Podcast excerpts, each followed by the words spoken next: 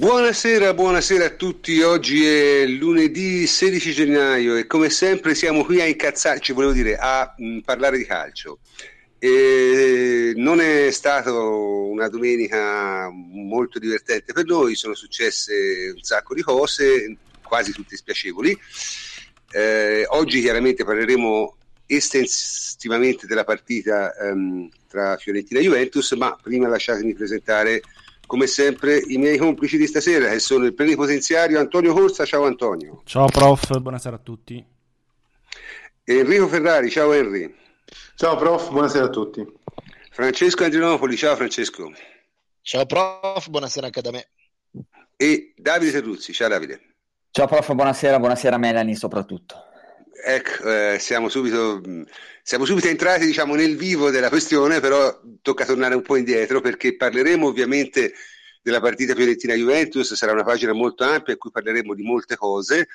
Eh, poi sarà, parleremo anche un attimo della stagione di Allegri e soprattutto di quello che è successo su quel famoso articolo di commenti di Ateralbus e credo che il plenipotenziario debba dire alcune cose. E infine, se rimane tempo, perché c'è moltissima carne al fuoco, eh, ci occuperemo anche un minimo di, di, altre cose, tipo le dichiarazioni di Chiedini su Pogba, l'operazione Zaza e magari anche il cambio di logo della Juventus, ma non garantisco perché rischiamo di andare veramente molto lunghi stasera perché ci sono molte cose da dire. Quindi io direi di partire senza indugio sulla partita. Eh, Davide ha scritto sul nostro sito ateralbus.it un un articolo estremamente critico nei confronti della Juventus e diciamo che cosa hai scritto Davide? Davide?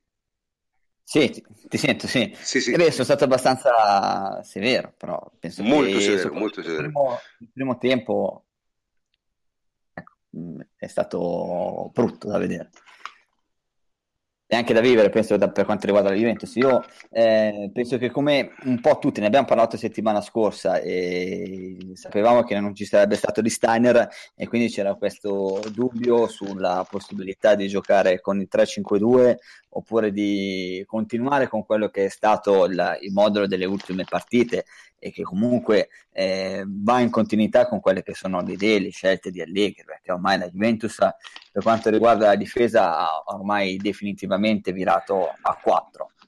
È probabile che con il rientro della BBC eh, il, l'assenza di Steiner, le condizioni di Pianici che abbiamo riscoperto, abbiamo scoperto a fine partita non essere le migliori, eh, Allegri si sia convinto di fare una partita un po' più difensivista abbracciando quella che è la coperta di Linus degli ultimi anni, cioè 3-5-2, la solidità difensiva, eccetera, eccetera. Però il primo tempo è stata comunque una Juventus in, in difficoltà netta eh, in tutte le fasi di gioco, molto bassa, si è difesa a 5, eh, ha subito notevolmente il pressing viola, ha subito il palleggio. Eh, però per dire quanto comunque le individualità della Juventus eh, siano nettamente superiori a quelle della quasi totalità delle squadre della Serie A, eh, la Juventus è andata vicina più volte al 2-2. Questo per dire cioè, che la Juventus è una squadra con individualità forti. È stata una partita divisa in due proprio, perché il primo tempo male, Male anche perché questo 5-3-2 ha subito un'inferiorità numerica a centrocampo, eh, anche posizionale.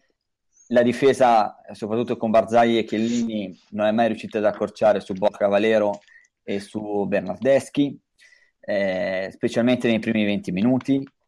Eh, essendo bassi non si riusciva neanche a ripartire, si soffriva molto il loro pressing. Eh, anche la solidità difensiva non c'è stata perché comunque ci sono state le percussioni di Vessino a inizio partita che sono state notevolmente pericolose così come dei cross in cui la Juventus è stata eh, indecisa.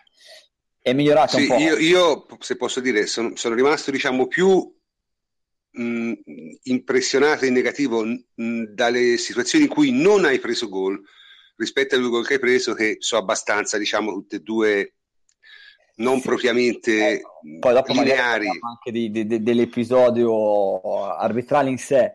Però... No, ma non tanto per quello, è che sono due azioni casuali. Eh, però è un'azione, quella del primo gol, che la Juventus ha sofferto per tutto il primo tempo. Cioè, anche il pressing, eh, noi abbiamo che dire che mh, è sempre eh, un giocatore che attacca, difende, cioè difende attaccando, cioè va sulle ricezioni dei difensori, non è molto attento a quello che succede alle sue spalle. Ci sono state delle circostanze in cui lui non sapeva se accorciare sull'uomo che aveva avanti oppure eh, occuparsi e impensierirsi del movimento alle proprie spalle di Porca Valero.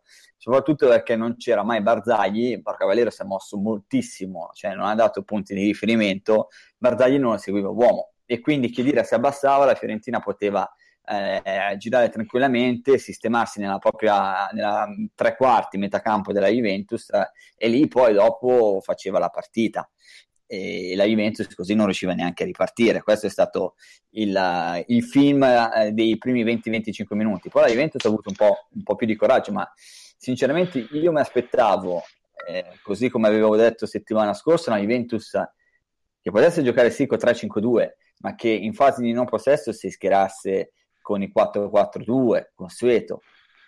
Cioè, quando lo ha fatto nel secondo tempo, comunque la Juventus era messa in campo in maniera migliore. È vero che bisogna dire, ed è determinante, che la Fiorentina è calata notevolmente perché non poteva tenere i ritmi. Vabbè, eh, il primo tempo ha giocato nettamente sopra ritmo, dai. Ora... Però con il 4-4-2 la Juventus era in campo in maniera più mh, mm, sensata, più, più, logica. E qualche effetto si è visto, anche se la, mani- se la manovra era troppo perimetrale. Poi ci sono stati anche dei giocatori determinanti che hanno vissuto una serata completamente storta e negativa perché la prestazione di Dybala è stata inferiore alle aspettative Marchese ha giocato male eh, però se devo dire una cosa è che anche gli adattamenti e, e, le letture di Allegri secondo me sono arrivate in ritardo non è la prima volta che succede si aspetta un po' troppo tempo e e, e anche il cambio, sinceramente, Sturaro, rivedendo la partita eh, un'altra volta e, ancora un'altra velocità doppia, Sturaro il primo tempo è stato comunque il migliore dei centrocampisti con gli inserimenti e comunque dando grande sostanza. Marchese ha giocato male, che dire il primo tempo maluccio. E di cambio di Sturaro, perché tanto è stato un cambio perché ha dovuto togliere Marchese per mettere Rincon. Eh, Mm, secondo me comunque eh, i, i, cambi a centrocampo programmati erano due, eh. sicuramente. Può anche essere, cioè, però per dire, eh, togliendo Sturaro ti sei levato la possibilità di mettere Pianici. Cioè, un Pianici magari negli ultimi 10 minuti, 15 minuti, con la Juventus che ormai era completamente nella tre quarti della Fiorentina, perché la partita negli ultimi 20-25 minuti si è fatta nella metà campo della Fiorentina. E la Juventus sappiamo che ha delle difficoltà contro le difese schierate che si difendono bene perché la Fiorentina a eccezione di alcune situazioni sulle, sui cross e sulle palle inattive si è difesa bene in maniera compatta. Eh, qualcuno non lo so. anche dentro la palla poteva servire ma questi sono dettagli e considerazioni a margine cioè, certo, il succo certo. è che la Juventus nel primo tempo non è stata in grado di contrastare quello che si sapeva essere la partita della Fiorentina, perché la Fiorentina di Paolo Sosa gioca così, cioè contro una squadra che gioca a tre a centrocampo si mette con il quadrilatero, quindi con il 3-2-4-1, 3-4-2-1, cioè con i due mediani e i due trequartisti certo, alle certo. spalle dei centrocampisti. Lo sai anche che gioca con i tre difensori e non si è mai riusciti ad accorciare bene. Il pressing si è rivelato nullo, eh, e, non nullo, inefficace e per veramente 20 minuti è ballato, ballato notevolmente. Cioè, se Ma le dunque... intenzioni erano quelle di andare a comandare, eh, no, non sono andate a comandare. No, no, ma era evidente che non era questo. Eh, io, io, credo personalmente che, lui, che Allegri avesse intenzione di reggere, si sapeva che la Fiorentina sarebbe partita forte e poi di venire fuori con la, con la maggiore qualità dei suoi giocatori. Ci sono stati alcuni problemi da questo punto di vista, secondo me i problemi principali sono secondo me nel, nel fatto che eh, non eravamo, e questo è veramente brutto, non eravamo preparati a affrontare questo schema quadrilatero di, di, di Paolo Sosa che non è una buona cosa perché si sapeva da un mese avrebbe giocato così. Eh, ci sono stati anche... Scusa sì? se ti interrompo. Cioè, il fatto è che la Juventus ci ha già giocato contro la Fiorentina di Paolo Sosa, l'anno scorso è anche andata. Cioè, la prima partita è stata una, una prestazione positiva, ma anche l'anno scorso che si era giocato prima di Natale, ok? Mm-hmm. Si era giocato con 3-5-2 e proprio i due c- difensori centrali esterni, quindi non mi ricordo se, se, se fossero un'occasione se Barzagli e Chiellini, ma avevano fatto quello che i due difensori devono fare nell'occasione, cioè praticamente accorciare e seguire a uomo quelli, perché così dà la possibilità ai centrocampisti di, eh, di andare a prendere i centrocampisti, muoversi sulle ricezioni dei, dei terzini, cioè, insomma eh, fare il pressing. Invece così hanno sempre avuto la preoccupazione di quello che avveniva alle proprie spalle, perché i, gli altri due difensori erano preoccupati di Kalinic, di non lasciare Bonucci uno contro uno con Kalinic. Certo. Però Senti, io... volte la squadra si è spaccata in due e, e il mm, gol di Kalinic arriva proprio perché è un palla lunga, la Juventus è un po' in difficoltà a rientrare, e loro sono in due e vanno dentro.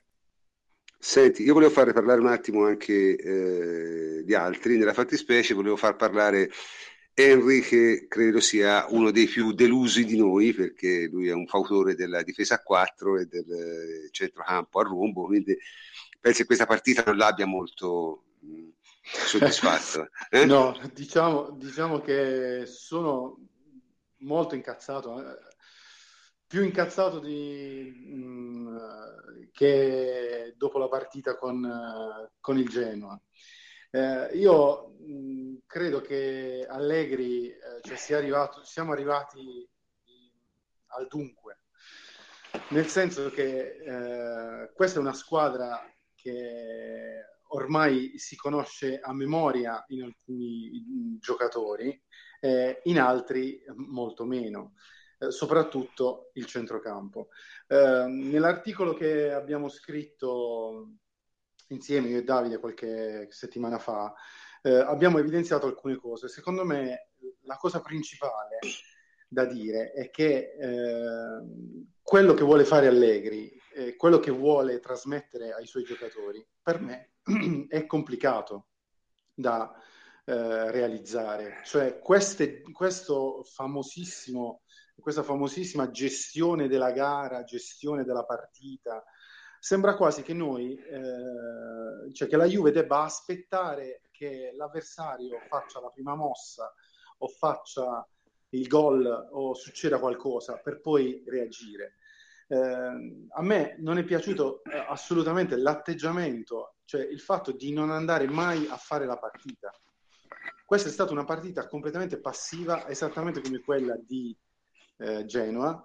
E la cosa preoccupante per me sono eh, i segnali che vengono dai calciatori, perché eh, la questione Evra, la questione Manzukic a un certo punto, ehm, questo fatto che si sia passato alla difesa a tre per me è negativo, perché un allenatore che ormai ha girato dalla partita con l'Atalanta e ha, insomma, ha fatto dei risultati, giocando anche lunghi tratti di partite, un bel calcio, poi arriva una partita, diciamo, tra virgolette, difficile, una trasferta difficile contro un avversario per me alla fine comunque modesto dal punto di vista tecnico, eh, andiamo a fare una non partita.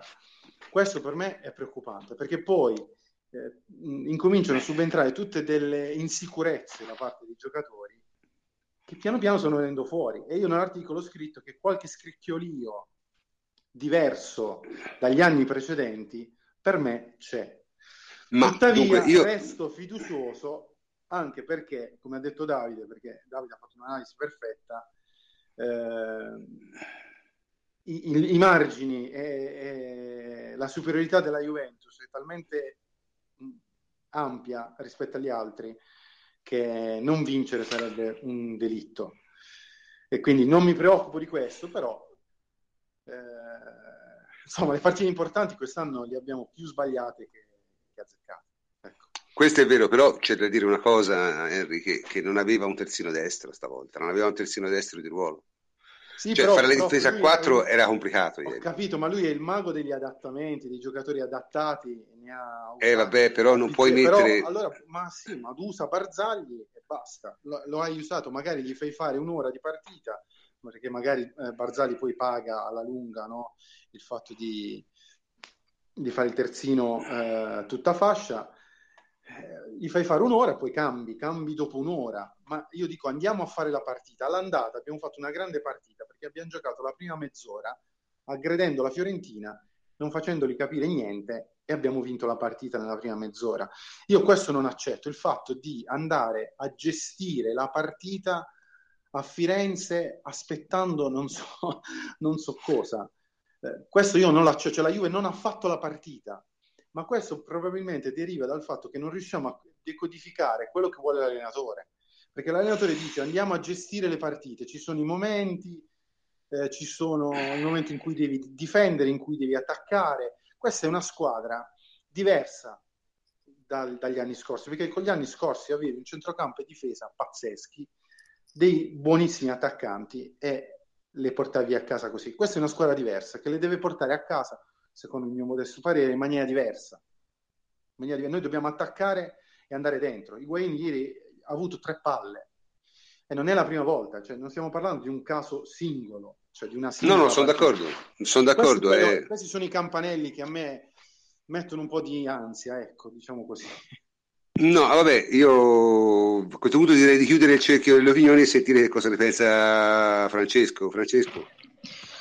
Sì, la partita è stata brutta ed è inutile eh, precisarlo. Io non credo che sia stato un problema di modulo perché questo stesso 3-5-2 ibrido ci ha fatto vincere, non so, 35 partite negli ultimi due anni e mezzo, quindi non, non può essere diventato improvvisamente inadatto. Sì, Francesco? Mm, cioè, mi sembra che Francesco sia caduto. Sì, Francesco? Ha chiuso il microfono. Pronto? Sì, Francesco, sì, sì, ti abbiamo ecco. perso, devi ricominciare. Francesco? Non credo che sia un problema di... Pronto, mi sentite? Sì, sì, adesso li sentiamo. Eccomi. Dicevo, non credo che sia un problema di modulo, perché con questo stesso 3-5-2 asimmetrico ci abbiamo vinto, non so, 35 anni e in sé per sé è sempre lo stesso. Eh, e non vedo neanche grandi somiglianze tra questa sconfitta e le altre sconfitte di questo campionato, che sono tutte venute per, per motivi diversi, con avversari diversi e anche abbastanza diversi. Io in questa partita ho visto dei, dei, dei problemi specifici, nel senso il primo è Marchisio che ha coperto pochissimo spazio difensivamente, giocatori dinamici come Eschi e Chiesa gli passavano da tutte le parti e lui non tamponava assolutamente niente. E questo è il motivo per cui secondo me ha fatto una brutta figura BBC perché ha grandissimi giocatori ma hanno anche bisogno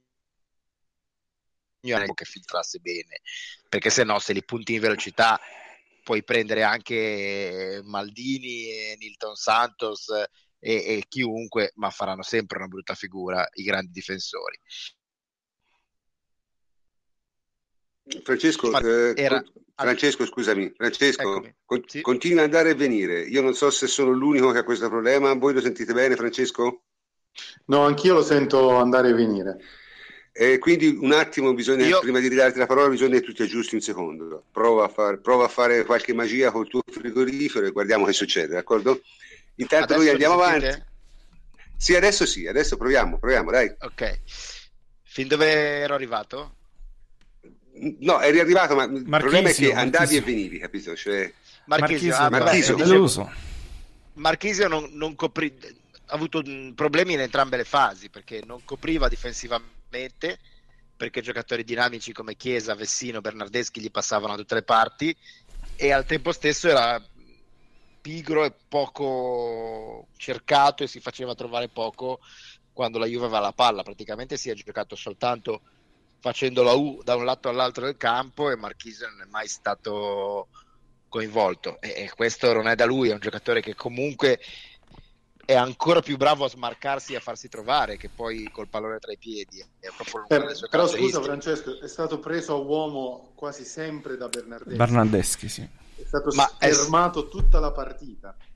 Ho capito, ma Bernardeschi non è un fenomeno di copertura e Marchisio invece è un fenomeno nello smarcarsi, è sempre stato preso a uomo o schermato da qualcuno da quando gioca in quel ruolo, però lui è sempre stato bravo a smarcarsi e a farsi vedere, cioè io me l'aspetto da Hernanes che appena uno lo scherma un minimo esca dalla partita, non da Marchisio sinceramente. E poi il problema secondo me è stato esacerbato anche dal fatto che quando giochi con due mezzali che sono solo degli incursori come che dire Sturaro e le distanze nei reparti diventano veramente, veramente troppo ampie. Un giocatore minimo più di, di, posizione come potrebbe essere Rincon che nel poco che ha giocato ha dimostrato di essere com'è un giocatore più d'ordine se c'è bisogno.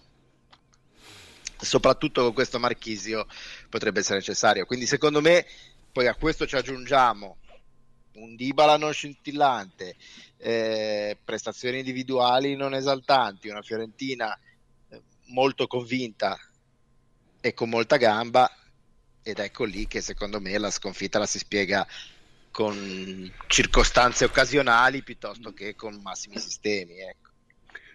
Non lo so, io, mm, la mia idea è un po' una via di mezzo. Secondo me eh, c'è un problema tattico legato al 3-5-2 con questi centrocampisti e, e ci sono anche delle, degli episodi, perché la partita è stata totalmente decisa dagli episodi. Secondo Prof, secondo me, Comunque, secondo me c'è anche la Fiorentina nel senso anche la Fiorentina, però ora te non hai diritto di parola in quanto tifoso di Paolo Sosa. Non... No, ma più che tifoso di Paolo mm. Sosa, eh, io della gara avete parlato voi e bene, sono d'accordo, e quindi non è inutile ripetersi. Eh, però vorrei, poi magari parliamo del modulo perché lì anche per me c'è un problema con questi centrocampisti. Però eh, vorrei mettere un pochettino le cose in prospettiva, almeno ci provo, perché eh, io nell'ultimo podcast da tifoso di Paolo Sosa mi dici tu, no, ma in realtà lo anticipai perché seguendo da sempre appunto Paolo Sosa ero convinto che la Fiorentina avrebbe fatto un'ottima prestazione perché Firenze con lui è diventato un campo difficile dove si rischiano le figuracce. E io appunto vorrei ricordare che a Firenze l'anno scorso ad esempio persero sia l'Inter che il Milan, il Napoli pareggiò 1-1 una gara che se il primo tempo fosse finito 3-0 per la Fiorentina sarebbe stato comunque un affare per Sarri. Eh, la Roma vinse 2-1, una gara incredibile, c'era ancora Garzia, ma una gara da 21 tiri a 6 per la Fiorentina, il 68% di possesso palla. Eh, eh, però la Roma aveva Salah in forma e Gervigno e vabbè, la, la, portò a casa di esperienza, diciamo così, di cinismo. E stessa cosa successe anche con la Juve, che vincemmo 2-1, però Kalinic sbagliò un rigore, quello del 2-2 al novantesimo, a prescindere dall'arbitraggio, poi ci torniamo, ma dico a prescindere... che perché, rigore era quello? Lasciamo perdere. Dico a prescindere, perché eh, sicuramente l'arbitri influiscono sul risultato, però sulla prestazione no, e quella fu un'altra no, prestazione... No da 21 tiri a 6 per la Fiorentina, eh, il 65% di possesso palla, quindi eh, la Fiorentina gioca, se le gioca queste partite. Anche quest'anno eh, a Firenze ci ha perso la Roma. Eh, il Napoli, di nuovo immeritatamente a mio avviso, ha pareggiato 3-3 con un rigore al 94esimo, una cosa del genere. Quindi eh, Sicuramente noi analizzeremo tutti i problemi della Juventus e facciamo bene a farlo, però ricordo anche che Firenze è semplicemente un campo difficile. Poi il fatto che si sia perso sui quattro campi più difficili è un altro discorso, magari lo affrontiamo dopo. Ma sai, eh, il punto è che se perdi, per, i, i, campi sono difficili proprio perché ci perdi, eh? cioè, nel senso, sì, quindi sì, bisogna, anche sì. attimo, bisogna anche un attimo tenere le cose in prospettiva, nel senso io per carità non mi fa piacere avere perso quattro trasferte come queste, però mi sarei più preoccupato se la Juve avesse perso a Palermo, ecco, devo essere sincero. Sono quattro partite che tradizionalmente sono tra le quattro più complesse che la Juve deve affrontare in un campionato se, quando ovviamente l'avversario sì. quando l'avversario ha un minimo di consistenza, è chiaro, l'anno della Fiorentina retrocesse e vincesti 5-0, ma vabbè, ma quello non, non, fa test, è chiaro, l'avversario deve avere un minimo di consistenza, la Fiorentina ce l'ha, quindi non, non, non è questo il punto. Ma io mh, vorrei però passare un attimo a un altro punto di vista, perché mh, si è detto molto della difesa del, della BBC, del... Sì. la BBC credo aveva giocato tre partite, dall'inizio anno? Molte poche. Cioè, non lo so quante ne ha giocate, ma molto poche, perché tra infortuni, cambi di modulo, cose non ha giocato praticamente mai. Secondo, la Juventus ha subito 16 gol. Sono tanti? Non mi pare. Sono uno in più dell'anno L'anno scorso. scorso sono in più, in più dell'anno scorso a questo punto. Cioè, nel senso, io sono d'accordo che eh, la, la, la, la Juventus eh, che in- nel campionato italiano vince chi subisce meno gol di solito, però non è che uno, due in più o tre fanno la differenza, eh. 15 in più fanno la differenza, è chiaro? Questo è bene capirlo perché sennò altrimenti si rischia di fare eh, come mm, qualcuno di quei simpatici minchioni che scrivono su Facebook che mi ha detto dice quest'anno probabilmente non ci qualificheremo nemmeno per le coppe insomma francamente è ridicolo la Juve ha fatto 45 punti in 19 partite ne deve giocare 19 di cui due col Crotone Questo è un po' il Cioè- pallino di Allegri, eh, lo ripete stesso, cioè non si gioca contro se stessi o per, le- per i record, si gioca per la classifica, per vincere, quindi Eh, alla sì, fine no, va, ma poi tutto, va soprattutto- tutto soprattutto commisurato di- alla classifica attuale. soprattutto no? dico soprattutto dico nel senso hai fatto 45 punti in 19 partite ne devi fare altre 19 di cui due sono col Crotone che è già un vantaggio notevole sugli altri perché gli altri devono fare una sola giusto? Ora nel senso pensare che la Juventus faccia meno di 35 punti nelle prossime 19 partite ci vuole veramente un coraggio da Leoni eh?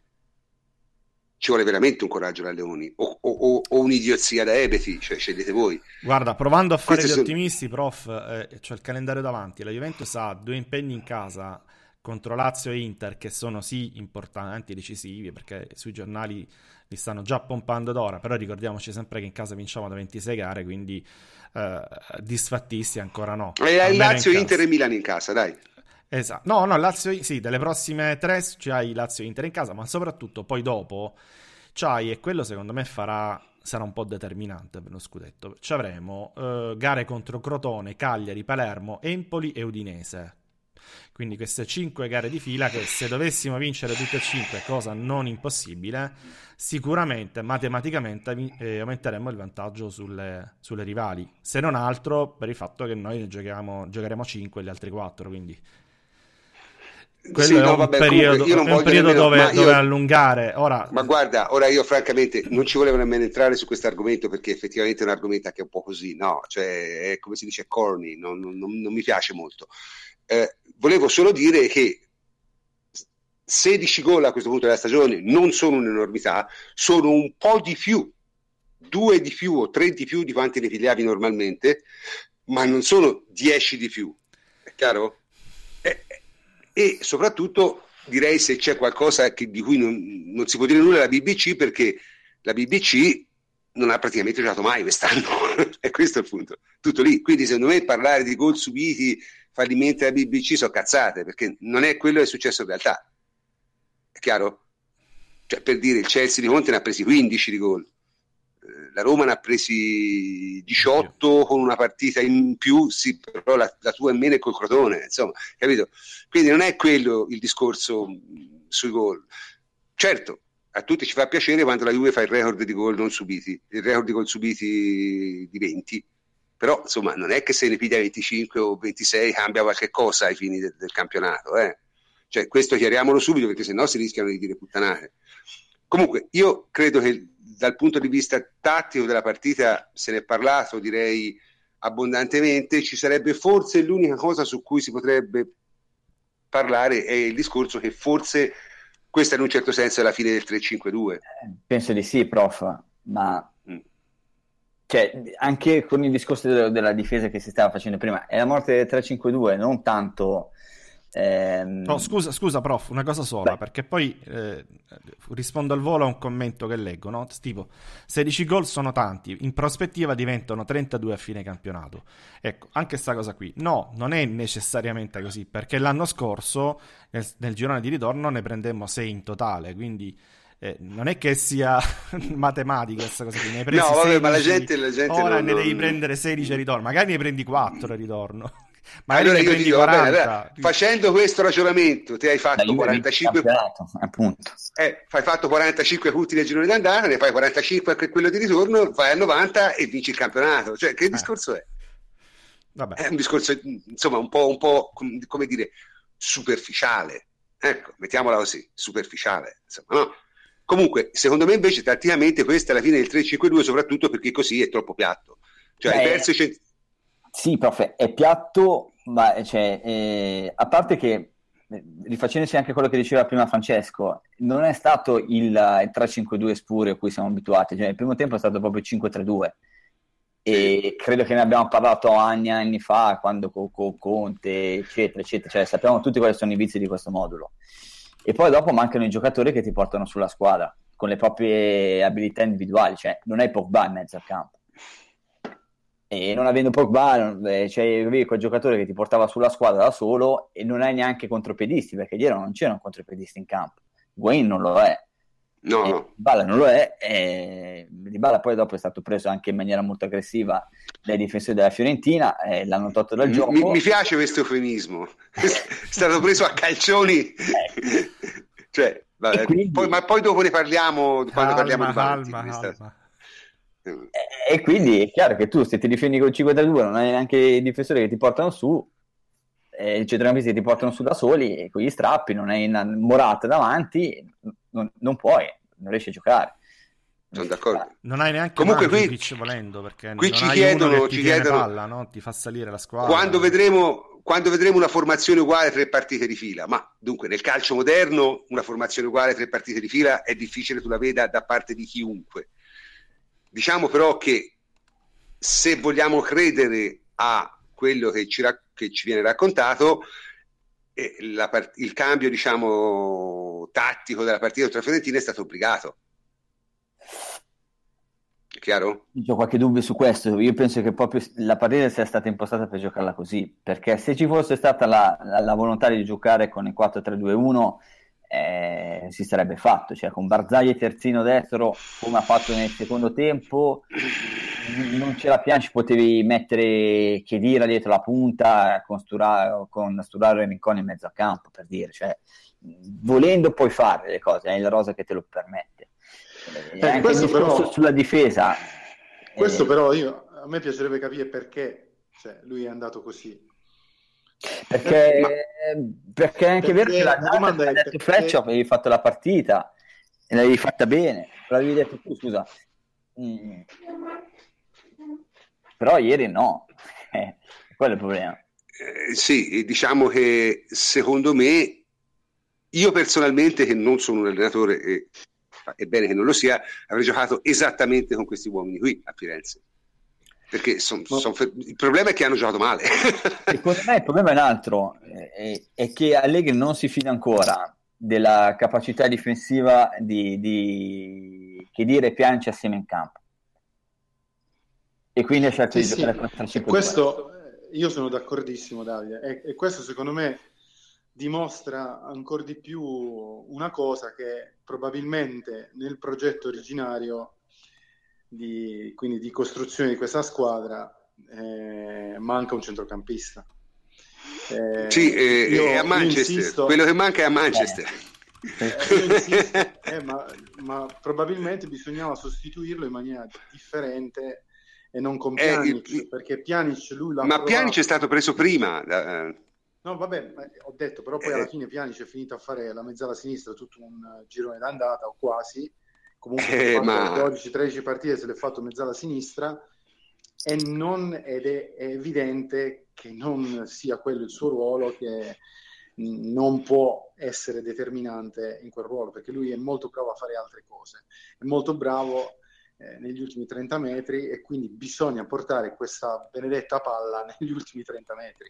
Se noi giochiamo come ieri, negli ultimi 30 metri ci arriviamo molto, molto, molto di rado eh, e quindi neanche Pianic quando gioca può essere incisivo. Io eh, mh, ribadisco, lo dico da tanto tempo, per me alla Juve manca un centrocampista titolare che sarebbe stato Witzel eh, alla fine dell'estate e quindi si sarebbe fatto il, il, eh, diciamo, il rombo, comunque i quattro a centrocampo. Eh, È probabile. Famosi, voglio dire. Adesso lo stiamo facendo con Sturaro, quando è possibile. Però, insomma, vedere partire titolare Sturaro, che comunque, io sono d'accordo con Davide, ha fatto una grande partita, eh, un po' mi lascia il dubbio che probabilmente un buco c'è. Tutto qua. Ma eh, sicuramente, sicuramente a, a, posteriori si può dire tranquillamente che è così. Vorrei però ricordare al nostro amico Luca Salvarani che ci scrive: eh, non è che siamo alla hop, eh, che si va sul, sullo scaffale e si sceglie i giocatori, insomma.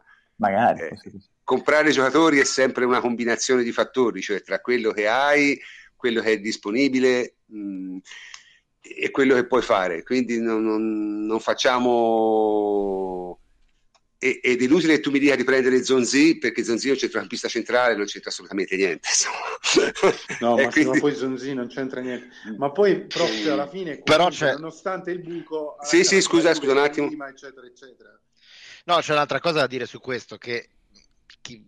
questa non era la Juve titolare e questa non era una partita da Juve titolare, cioè questa per la Juve, per Allegri, magari i tifosi possono tenerci di più con la Fiorentina ovviamente, ma questa per Allegri era una partita in un momento di, di stanca, di bassa del campionato contro una squadra di media classifica.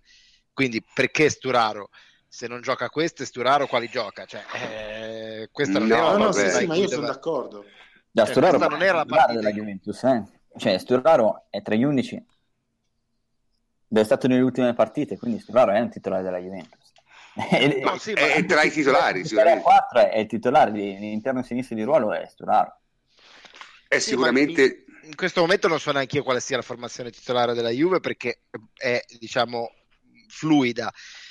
Però, insomma, eh, ci sta che Sturaro o un giocatore come Sturaro possa giocare una partita del genere.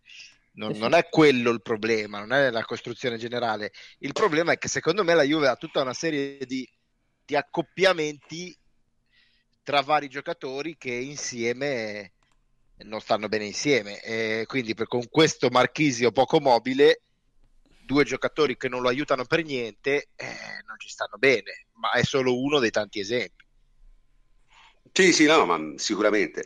Sentite, io poi Allegri che... deve essere bravo a, a trovare le, le, combinazioni giuste, se no succede Sì, vabbè, certo, no, ma indubbiamente siamo, siamo, tutti un po' incazzati per questa cosa qui, soprattutto per il fatto che quest'anno, il, che poi non sono neanche tante quattro sconfitte, questo è il punto, però eh, è il modo in cui sono venute che, che non ci piace, insomma, ecco, che perdi con l'Inter. che non ci piacciono. So. Appunto, con l'Inter, col Milan e con la Fiorentina ti gira le palle. Eh? Mancano Napoli e Roma, per fortuna. Ma per... sai, magari sono quelle, magari son quelle che giochi meglio, eh? cioè, perché poi anche lì è un discorso un po'... Sì, insomma, eh, che, che, diventa, che diventa poi collegato a quello che voglio dire ora, perché, signori, io capisco che noi siamo Juventini, siamo snob, siamo cagacazzi, siamo tutto quello che volete, però Dio le ha combinato avanti ieri sera, bisogna parlarne un minuto, perché no, non è possibile che esca dalla, non è possibile che una cosa del genere esca dalla narrativa perché ripeto, gli arbitri non influenzano il tuo gioco, ma il risultato sì, cavolo, è. E questo è il punto. Cioè, ieri sera io ho visto la partita e mi sono incazzato come una tigre. L'ho rivista oggi, era meglio se non la rivedevo, perché e mi sono addirittura...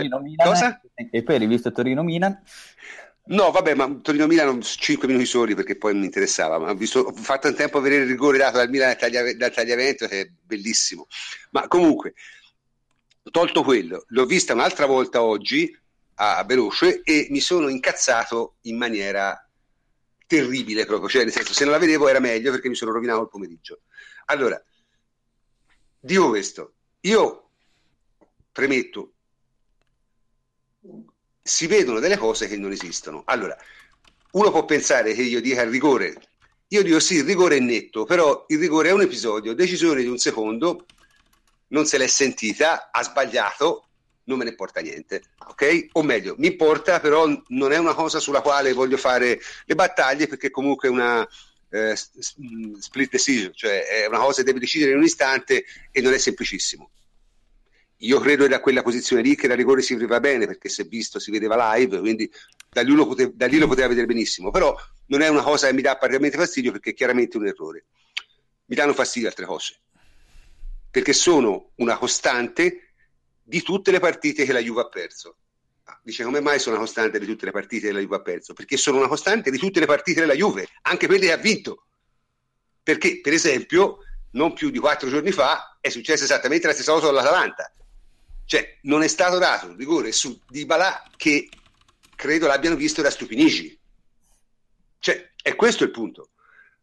Poi aggiungiamo che in questa partita ci sono state anche tutta una serie di cose estremamente strane e brutte. Ne dico una. Kalinic. Kalinic al primo intervento, al primo salto, tira una gomitata. Non gli dici niente. Ok? Come minimo gli dovresti dire qualcosa. D'accordo? Secondo contrasto di testa, altra gomitata. A quel punto la devi ammonire. Manti non ha fatto una piega. Kalinic ha continuato a tirare eh, gomitate e l'ultima l'ha tirata a 4 minuti alla fine. Cioè, queste sono le cose che sono per me inconcepibili. La gestione dei cartellini, il fatto che non, non ti danno una punizione al limite, cioè credo in, in 19 partite hanno dato 5 punizioni al limite. Queste sono cose secondo me abbastanza assurde. Allora, voi dite, fatemi finire e poi do la parola a tutti. Dice, ma da che dipende? Dipende secondo me da, da, da qualcosa di abbastanza evidente. Allora, il problema è sempre il solito, no? Gli arbitri sono prima di tutto grandissimi tifosi di se stessi, il che è comprensibile perché alla fine sono professionisti, di quello ci campano, hanno fatto una vita molto dura, una carriera molto dura, hanno sacrificato i weekend di tutta la gioventù per fare quel mestiere e ovviamente ci tengono a bestia. Il problema è che, come sempre capita nello sport in Italia, non è che arrivano quelli bravi, poi quelli meno bravi, poi quelli un po' meno bravi a scendere, no, arrivano quelli bravi perché sono bravi e qualcuno bravo ci vuole. E poi, subito sotto quelli bravi, arrivano quelli che hanno leccato culi, quelli che erano al posto giusto, quelli che avevano il padrino giusto, quelli che avevano lo sponsor politico giusto, quelli... cioè tutta una serie di personaggi medi e mediocri che sono, diciamo, facilmente condizionabili. Ma in che senso? Probabilmente, probabilmente, siccome io credo che insomma, io, io, credo di capire come ragionano i disegnatori, i disegnatori arbitrali, anche perché me l'hanno detto. Eh, la cosa che vogliono evitare è di mettersi in urto con la stampa. Quindi evitare che i giornali di Roma e di Milano facciano casino contro gli arbitri. Quindi probabilmente danno un indirizzo politico all'arbitro, ragazzi, mi raccomando, quando arbitrate la Juventus, Napoli e la Roma, state attenti. Allora, gli arbitri bravi interpretano lo state attenti come state attenti, cioè nel senso cercate di non fare errori. Quelli scarsi lo interpretano come favorite il Napoli e la Roma, sfavorite la Juventus. Molto semplice. E perché lo interpretano così? Perché probabilmente è quello che hanno fatto tutta la vita per arrivare dove sono arrivati. Perché è questa la realtà. Perché i mediocri sono sempre quelli che fanno queste cose. Ora, io considero per esempio Orsato una persona di un'antipatia estrema, cioè credo che non riuscirei a stare più, più di 5 minuti nella stessa stanza con Orsato. Però è un arbitro bravo, cioè lui è bravo, poi fa i suoi errori, ma è bravo. Banti ieri sera è uno che non si capisce che accidenti ci faccia su un campo di calcio. Poi dite fa errori, certo, sono errori, ma sono errori provocati, secondo me, da un tipo di mentalità e da un tipo di clima che oramai in Italia sta diventando pesantissimo. Io la vedo così, può darsi mi sbagli, però insomma non credo di, di andare tanto lontano. Ripeto, no, non pensiamo a, a, a, complotti, a cose così, no, questo è semplicemente un risultato di come siamo noi, di come siamo in questo paese. Perché non è così solo nello sport, è così in tante altre manifestazioni dell'Italia. È chiaro? Che eh, i pochi bravi fanno pochi bravi e, e, i mediocri fanno giusto appunto i mediocri e quindi interpretano la volontà di chi comanda in un certo modo. Cioè i, i cortigiani sono pericolosi. E questo è il problema. Mm? Te che ne pensi, Henry, che sei credo quello più allineato con me? Io no, Fletch non lo facciamo parlare perché Fletch se no poi ci rovina tutto, quindi lo teniamo in silenzio. Io vado in bagno nel frattempo. No, no, ma Fletch pensa di, di, essere nell'NBA, no? Mi piacerebbe anche a me essere nell'NBA, ma non ci siamo, questo è il problema. No, magari diamo il diritto di replica un secondo. Perché... No, no, no, no ma, ma, ma, il discorso che abbiamo fine, già fatto... Fine, secondo, è passato. Sì. Ma no, ma il discorso che abbiamo già fatto tante volte... Tante volte, certo. Quindi uovo sotto il sole. Vabbè, comunque, okay. prof, io confermo il fatto che non c'è molto da aggiungere a quello che hai detto tu. Eh, e...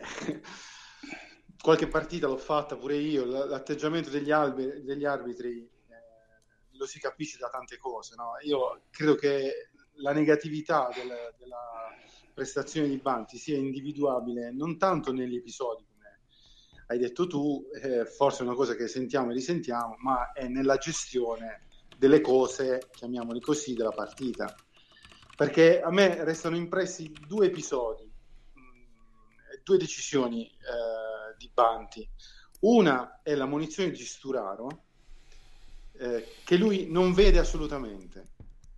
Cioè lui è, è completamente girato da un'altra parte, sente il fallo, probabilmente sente eh, il boato del pubblico, perché magari comunque è un'entrata appariscente, ma poi alla fine secondo me non era neanche da munizione, lui ammonisce. Quindi lui ammonisce così, perché sì, sì. Sì, sì. questa è la prima. La seconda è la non espulsione di Chiesa, perché lui due minuti prima, un minuto prima neanche, tira fuori un cartellino giallo, non mi ricordo per chi, ma forse anche per un, un giocatore della Fiorentina, non mi ricordo, eh, su un'entrata molto meno eh, molto simile a quella che fa Chiesa eh, e addirittura meno grave che Chiesa poi fa quell'entrata da dietro non so se vi ricordate eh, Paolo sì, no, ma, lo toglie ma, subito sai, dopo. volendo essere, allora, volendo essere precisi che ti fa pensare no? Eh, sono sì. questi singoli episodi se fosse uno solo uno dice vabbè uno ha sbagliato mm, il, no, il, problema è il solito cioè, episodi, ciò che ti fa incazzare che ti fanno, non sono sì. No, no, però finisco, che, e, e ti fanno pensare che lui sia andato lì per fare questa partita casalinga, come fanno tantissimi arbitri in tutte le categorie e soprattutto quando c'è una squadra molto forte che magari a cui magari non si vuole dare più del dovuto, tra virgolette, no?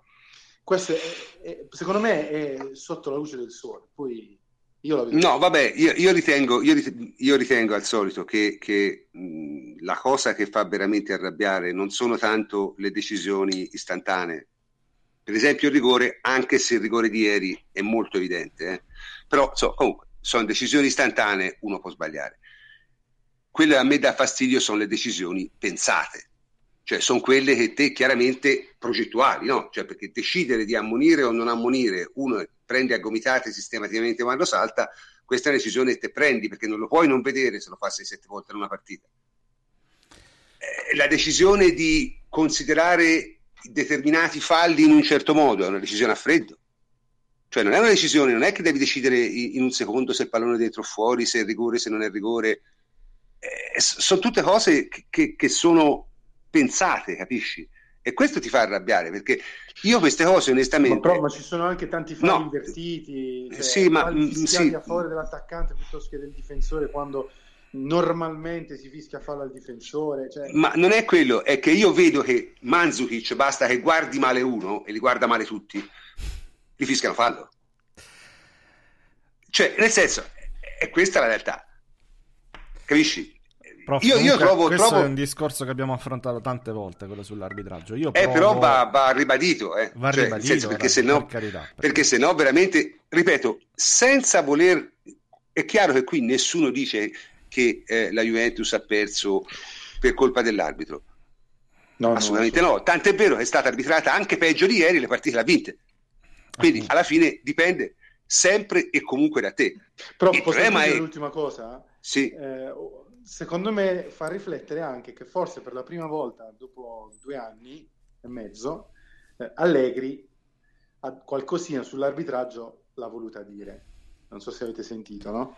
È stato sempre pacato. Molto poco, eh, cioè, ha, veramente... Detto, beh, ha, detto, beh, ha detto, io una partita che dura 45 minuti di gioco effettivo eh, non me la ricordo, una cosa del genere ha detto. Quindi insomma una frecciatina mm. no, ha detto anche, anche tra l'altro la cosa giusta inutile. anche abbastanza inutile però se vogliamo cioè a livello di, di effetti che produce perché poi fai la stessa, no, la stessa però... cosa di Marotta dopo, dopo, la partita col Bayern ma però io volevo dire una cosa sì però questo sì, è un discorso sì, un po' diverso eh, perché sul gioco effettivo sul gioco effettivo insomma francamente lì è difficile darti torto eh Sì, lui probabilmente si riferiva a qualche simulazione, diciamo, o, o come dire, caduta Vabbè, prolungata Chiesa, di dai, Chiesa, Chiesa ha fatto una roba fatto una roba Vabbè, insomma, consentita la... dagli, dall'arbitro, no? Cioè, questo voleva dire lui, cioè, che l'arbitro ha consentito un gioco spezzettato, affischiato. Sì, ma, ha dato credo sei minuti di recupero anche comunque, c'è da dire pure questo, perché Allegri litigava prima probabilmente del, del tempo di recupero. De, de, de, prima che lo comunicassero. 45 prima. minuti di gioco effettivo su 45 minuti di gioco effettivo recupero compreso, eh. Sì, ho capito. Sono pochi, sono troppo pochi. Oltre, oltre cioè, 6 minuti, oltre 6 minuti è difficile che ci vadano. Sì, però ma io vuol dire, una... non hai capito, ma vuol dire semplicemente a terra chiesa vuol dire semplicemente non che doveva dare più recupero, vuol dire semplicemente che ha gestito male la partita perché non è possibile avere 45 minuti di gioco sì, sì, sì, sì, no, sono, da, sono, eh. d'accordo, sono d'accordo, però cioè, va bene, va bene. Perché l'arbitro controlla i tempi del gioco, eh? Cioè, sì, sì, sì, sono, d'accordo, sono d'accordo su questo. Però io volevo Quindi... dire un'unica, un'unica cosa eh, sull'arbitraggio, perché ti do un'apertura di, diciamo così, di credito, perché io sono più o meno allineato come Francesco. Io penso che, eh, ed è un po' quello che stavi sostenendo tu, al di là delle, delle, motivazioni, le motivazioni non le sappiamo, non le sa nessuno, ognuno ci può mettere la sua, tanto eh, sono opinioni e, e, e, non provate. Però penso che fare l'arbitro, ehm, perché un po' di esperienza ce l'ho, ho provato a farlo, eccetera, significhi molto spesso, eh, e questo non lo, non lo viene considerato quasi mai, eh, non sbagliare perché si vede qualche cosa eh, sbagliata, cioè perché ehm, c'è un contatto e, e, tu fai un errore. Molto spesso eh, questo succede nel, nell'arbitraggio, nel calcio. Innanzitutto, e poi magari sentiamo anche Fleccio che, che ne pensa su questo rapidamente, ma molto spesso è difficile cioè io parto da questo concetto che ripeto sempre, è difficile perché arbitrare è difficile. Ci sono dei contatti che sono puoi fischiarli, non puoi fischiarli, è difficile da vedere, delle interpretazioni che sono complicate, quindi questo va messo in chiaro quando poi si parla di errore o non errore. Sì, ma io infatti la seconda non cosa, parlo di, er- sì, di sì, errore lo so, specifico. Lo so, sto arrivando. La seconda cosa è che invece molto spesso, per me è molto, per Fletch un po' di meno, ma per me è molto, spesso all'interno di una partita l'arbitro semplicemente non vede.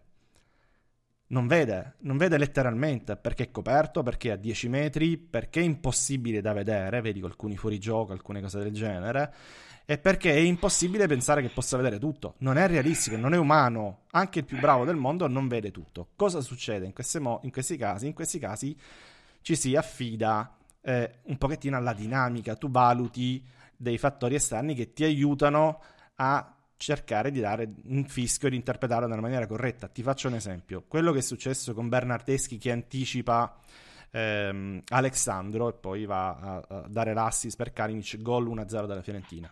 Quello l'arbitro non lo vede perché è di dietro è coperto da due giocatori, eh, dietro a 5-6 metri, è coperto da due giocatori che sono alle spalle e il contatto avviene davanti a questi due giocatori, quindi non c'è possibilità fisica per l'arbitro di vedere quel contatto. Cosa fa? Valuta semplicemente la dinamica, valuta la posizione, valuta probabilmente spesso succede questo, addirittura il suono del contatto, sente se c'è un contatto, molto spesso si fa quello, senti se c'è il rumore di, di, di un contatto o meno, eh, valuta la reazione del calciatore di come cade a terra o meno. Questo è fare un arbitro anche a questi livelli. E poi probabilmente valuta perché sono quasi tutte scelte le decisioni dell'arbitro, a meno che non gli succede davanti a mezzo metro, lo vede e questo punto. Ma molti, la maggior parte dei fischi non sono così, sono delle valutazioni che vengono date. Ora, se vogliamo dire che fischiano queste valutazioni contro la Juve perché c'è un disegno, un complotto, perché i giornali poi si incazzano, perché c'è una direttiva dall'alto, possiamo dire quello che vogliamo. E la realtà attenzione, no, no, fischi... però aspetta, non mi mettere in bocca perché no, no, no, lo dico eh. tu, eh, dico in generale, ah. dico in generale, no, non l'hai detto mm. tu. Dico, si può, di- si può dare a questi, ehm, a questi comportamenti tutte le motivazioni che si vogliono. Eh, secondo me è vero che gli arbitri sono leggermente influenzati, anzi non leggermente, sono influenzati a volte dalla stampa perché ci sono delle porcherie che sono finite sulla stampa, delle cacce all'uomo, delle cose veramente vergognose, addirittura Ragazzi, noi abbiamo case, un arbitro che si è dato malato per non arbitrare la Juventus. Cioè, esatto, cioè, Rizzoli cioè... si è dato malato Si sono, viste, si sono viste, delle cose cioè... francamente incivili, non da, non da, paesi civili. E in Italia succede. Succede anche con la complicità della giustizia sportiva, della VGC, degli arbitri, di tutti che accettano questi comportamenti, accettano la stampa, accettano addirittura tesserati che protestano. E si può dare l'interpretazione che si vuole. Io volevo semplicemente dire che arbitrare non vuol dire necessariamente sbagliare per un motivo, significa che a volte devi fare delle ricostruzioni, a volte non vedi, a volte sono delle scelte che fai, a volte sbagli, a volte ci sono delle linee grigie perché purtroppo arbitrare è così, non è necessariamente chiaro un fischio, un fischio, si può fischiare una cosa o l'altra. Sì, ma di fatti sulle cose non chiare poi se, se, tu, dici, per esempio, se tu io, dici è un gioco ti faccio un esempio tutti vanno da, da una direzione ok allora è probabilmente no allora io dico semplicemente questo. è sbagliato io, siccome io dico semplicemente questo, siccome io una certa dimestichezza eh, con i ragionamenti quantitativi ce l'ho, visto il mestiere che faccio, e non è da ora che osservo le partite di calcio,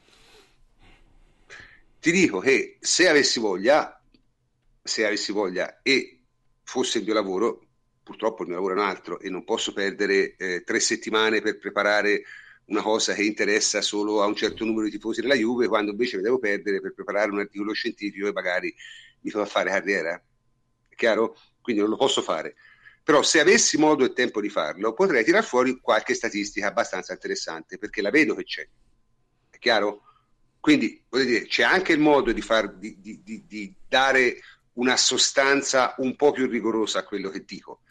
Ma ripeto, non è una questione di congiure o complotti, è una questione di questo tipo di situazione, perché in Italia i dirigenti sportivi sono così e non è che uno diventa capo degli arbitri perché è più bravo di tutti, è chiaro? Eh, i, i, dirigenti delle squadre sono così, i giocatori, se si vuole, perché anche loro hanno le loro colpe, sono così, la situazione della stampa è questa, cioè questi sono tutti dati di fatto. Allora, io dico, eh, sono in grado questi dati di fatto di cambiare l'esito di una competizione sportiva? Quasi mai. Sono in grado di farci incazzare come pitoni? Quasi sempre. Sì. Li possiamo escludere dalla narrativa? Secondo me no. Cioè, nel senso, fa benissimo la Juventus a non lamentarsi mai, eh, perché è inutile. D'altra parte, però, eh, non sono cose che noi che facciamo questo tipo di, di, di, di trasmissione possiamo ignorare. ignorare. Ah, si parla di tutto, quello è il problema. Appunto, si, no, no, si io, deve io parlare di ritengo... tutto. Noi, noi, siamo qui per dare opinioni, no? Quindi... Ritengo, sia, ritengo, sia, ritengo sia importante parlarne nel modo, spero, in cui ne parliamo noi. Cioè, io poi, ripeto, lo dico ora e poi, vabbè, insomma, lo potrò dire un'altra volta se risuccede. Però quest'anno, devo dire, e questo lo dico sinceramente, avendo osservato con estrema attenzione tutte le partite, qualcuno anche più di, più di due volte, eh, ci sono delle tendenze estremamente brutte che secondo me derivano esclusivamente da questo. Cioè derivano dal fatto che la Juventus ha vinto 5 campionati di fila, se eventualmente si dovesse verificare una situazione in cui c'è la possibilità di creare un casino, i giornali lo fanno, sicuro. Ah, e questo secondo me e questo secondo me è quello che i vertici arbitrari vogliono evitare e secondo me lo dicono perché, come hai detto te giustamente oggi, non è possibile che gli arbitri tra sé non parlino del fatto che la Roma ha avuto 10 rigori e la Juventus 2. Cioè, questa è stranissima, è un'anomalia forte. È chiaro? Cioè, ne parlano sicuro tra sé. Quindi, ah, insomma, No, vabbè, eh, eh, insomma, no, voglio dire, forza, un, po di arbitri, un po' di arbitri è, loro, è anche no? il loro mestiere, vuol dire. È, è il loro mestiere, cioè, vivono di quello. 24 eh, poi che non ne parli. Di quello. Eh ne parliamo noi, ne parlano anche loro. Eh, e allora la domanda è, dice, ma se c'è questa anomalia, come mai nessuno la registra? Capisci? Perché l'anomalia c'è, nessuno però la registra. Da che sì, dipende? Sì, ho capito, può essere, dici tu, non è un'anomalia mediatica, ecco, mettiamola così. Ecco, fa, è... fa, cioè nel senso, sono cose un po' strane. Ora, poi ripeto, secondo me, alla fine questo serve unicamente diciamo, a fare una narrativa per, a noi, no? cioè a raccontare una storia, a fare una testimonianza, poi in realtà non cambia assolutamente nulla, perché torno a ripeterlo, ieri la Juventus è stata arbitrata in modo osceno, ma ci sono partite in cui è stata arbitrata in modo più osceno e l'ha vinto lo stesso. Quindi voglio dire, alla fine dipende esclusivamente da te. Certo, certo. Questo è, è, è, è la, e, e questo cioè, in questo senso sono d'accordo con Francesco. L'unica, l'unica cosa su cui non sono d'accordo con Francesco è che non ci si può comportare come se questa fosse l'NBA o l'NFL, perché non lo è. È un'altra cosa. ci piaccia o non ci piaccia, è un'altra cosa. E, e, e, e fare finta che lo sia, secondo me, non è neanche produttivo, perché poi porta anche a delle conclusioni a volte un po' particolari, insomma, un po' strane. Prof, eh, se, se, Davide non, eh, se, scusami, se Fletch non ha, non ha, nulla da replicare, anche perché vedo che al momento è caduto. Vedo che è caduto in questo momento. Sa che sì. non vuole. Sì, io passerei, passerei alla seconda parte sì, del... Sì, ecco, la seconda parte. un attimo seconda... su, su, Allegri, io. Eh, se, se, permetti vorrei fare un discorsetto veloce su... Sì, sì, vai, vai, vai. vai. Su di noi, diciamo in generale. Podcast. Sì, sì, è perché c'è stato, c'è stato questa questa settimana un po' particolare. Ma eh? guarda, io guarda su Allegri, ehm, fatemi dire due cose perché eh, credo tra l'altro con questo di riassumere un po' quello che è il pensiero di tutti qua dentro, perché ci confrontiamo quotidianamente. Noi, inteso come gruppo radio, l'anno scorso abbiamo bastonato talmente tanto Allegri, e questo va ricordato, lo ricordo anche a chi magari non ci seguisse. Intanto è tornato Fleccio, non so se volevi aggiungere qualcosa sugli arbitraggi oppure procedo, Francesco, fammi sapere andremo troppo lunghi. Mi limito a dire che sono in disaccordo dall'ultima parola che avete detto sugli arbitraggi. Su... bene, bene, bene, bene. Beh, noi, andiamo avanti. Cioè, come, diceva, come disse uno famoso, ce ne faremo una ragione. no, no, no. Ma è viceversa, è viceversa. Certo, però, cioè, no, beh, che, visto, Francesco, visto, che è, è, visto, che non è, la prima volta che ne parliamo, eh. e, eccetera, andiamo avanti. Ecco, eh, lo so. Qua. Abbiamo in realtà tre posizioni diverse, però vabbè, ce le teniamo. Comunque, detto questo... Vabbè, ma... Dicevo, eh, per quanto riguarda noi... Noi siamo, una, noi siamo, una, trasmissione con molte voci, insomma, ecco, non siamo, siamo tutt'altro che, che, un blocco ah. Sì, non infatti, abbiamo una linea, ecco, tra virgolette. Infatti, no, infatti il prossimo, eh, questo comunicazione di servizio per tutti, il prossimo che su Twitter o in qualsiasi altro posto mi dice che sono un allergiano osservante, lo blocco a vita. Eh, potrebbe essere un insulto, ecco. effettivamente, sì, sì, sì. No, no, ma è l'osservante che non mi va, è chiaro? sì, sì, sì, scherzo. Eh, cioè, vai. No, guarda, allora, per quanto riguarda eh, Allegri, io volevo ricordare, perché magari qualcuno non ci segue dall'anno scorso, non ci legge dall'anno scorso, eccetera, che l'anno scorso noi, ad esempio, Allegri l'abbiamo bastonato, ma letteralmente, ma talmente tanto nella prima parte di stagione, soprattutto dove oggettivamente sbagliò tutto lo sbagliabile, eh, dalla preparazione in poi, che venimmo accusati allora, quando Allegri poi alla fine iniziò a, a fargli quei risultati, di aver sbagliato le nostre analisi. E invece no, in realtà non funziona così, perché le analisi sono quelle a prescindere dai risultati, nel senso Allegri giocava male, eh, faceva delle scelte sbagliate, sì, noi lo dicevamo ed era giusto dirlo in quel momento. Alla fine ha vinto il double, sì, gli abbiamo fatto i complimenti, abbiamo tutti considerato poi la stagione positiva perché comunque la si pensi eh, sul suo calcio, su di lui, sulle sue capacità in genere di allenare, uno che vince due scudetti di fila e due Coppe Italia di fila ha fatto bene. Questo era un po' il senso anche dell'ultimo articolo che ho scritto io. Stessa cosa quest'anno, quest'anno quando c'è stato da criticare l'abbiamo fatto anche piuttosto ferocemente perché poi me ne sono andate a risaltire alcune puntate che abbiamo che abbiamo registrato e ad esempio dopo il Sassuolo eh, io in particolare lo bastonai per alcune dichiarazioni fatte, alcune scelte di campo. Dopo Juventus Lione ehm, ricordo io sempre Davide, il prof, eccetera, che lo bastonammo per quel rombo sperimentale, Fleccio un po' meno. Dopo Doha, ad esempio, ci siamo andati giù durissimi tutti, incluso eh, con tutti, incluso Allegri e, e, le sue scelte. Abbiamo criticato per aver tenuto fuori Higuain contro l'Inter, Sandro e Pianici col Siviglia, eccetera, eccetera. Perché poi l'analisi significa commentare quello che vedi in quel momento, no? E se una partita è brutta, devi dire che è brutta a prescindere dalla bravura dell'allenatore, così come se vedi una gara giocata bene, vuol dire eh, eh devi dire che l'hai giocata bene. Detto questo, il fatto è un altro, e eh, io vorrei ribadire eh, questo concetto che noi abbiamo trattato più spesso, però probabilmente non, riesce, non riusciamo a spiegarci bene o non riesce a passare il concetto. Allegri è un risultatista, lui. Si è dichiarato lui così più volte. Eh, risultatista è un termine che ormai ci sta simpatico, lo, lo useremo a vita.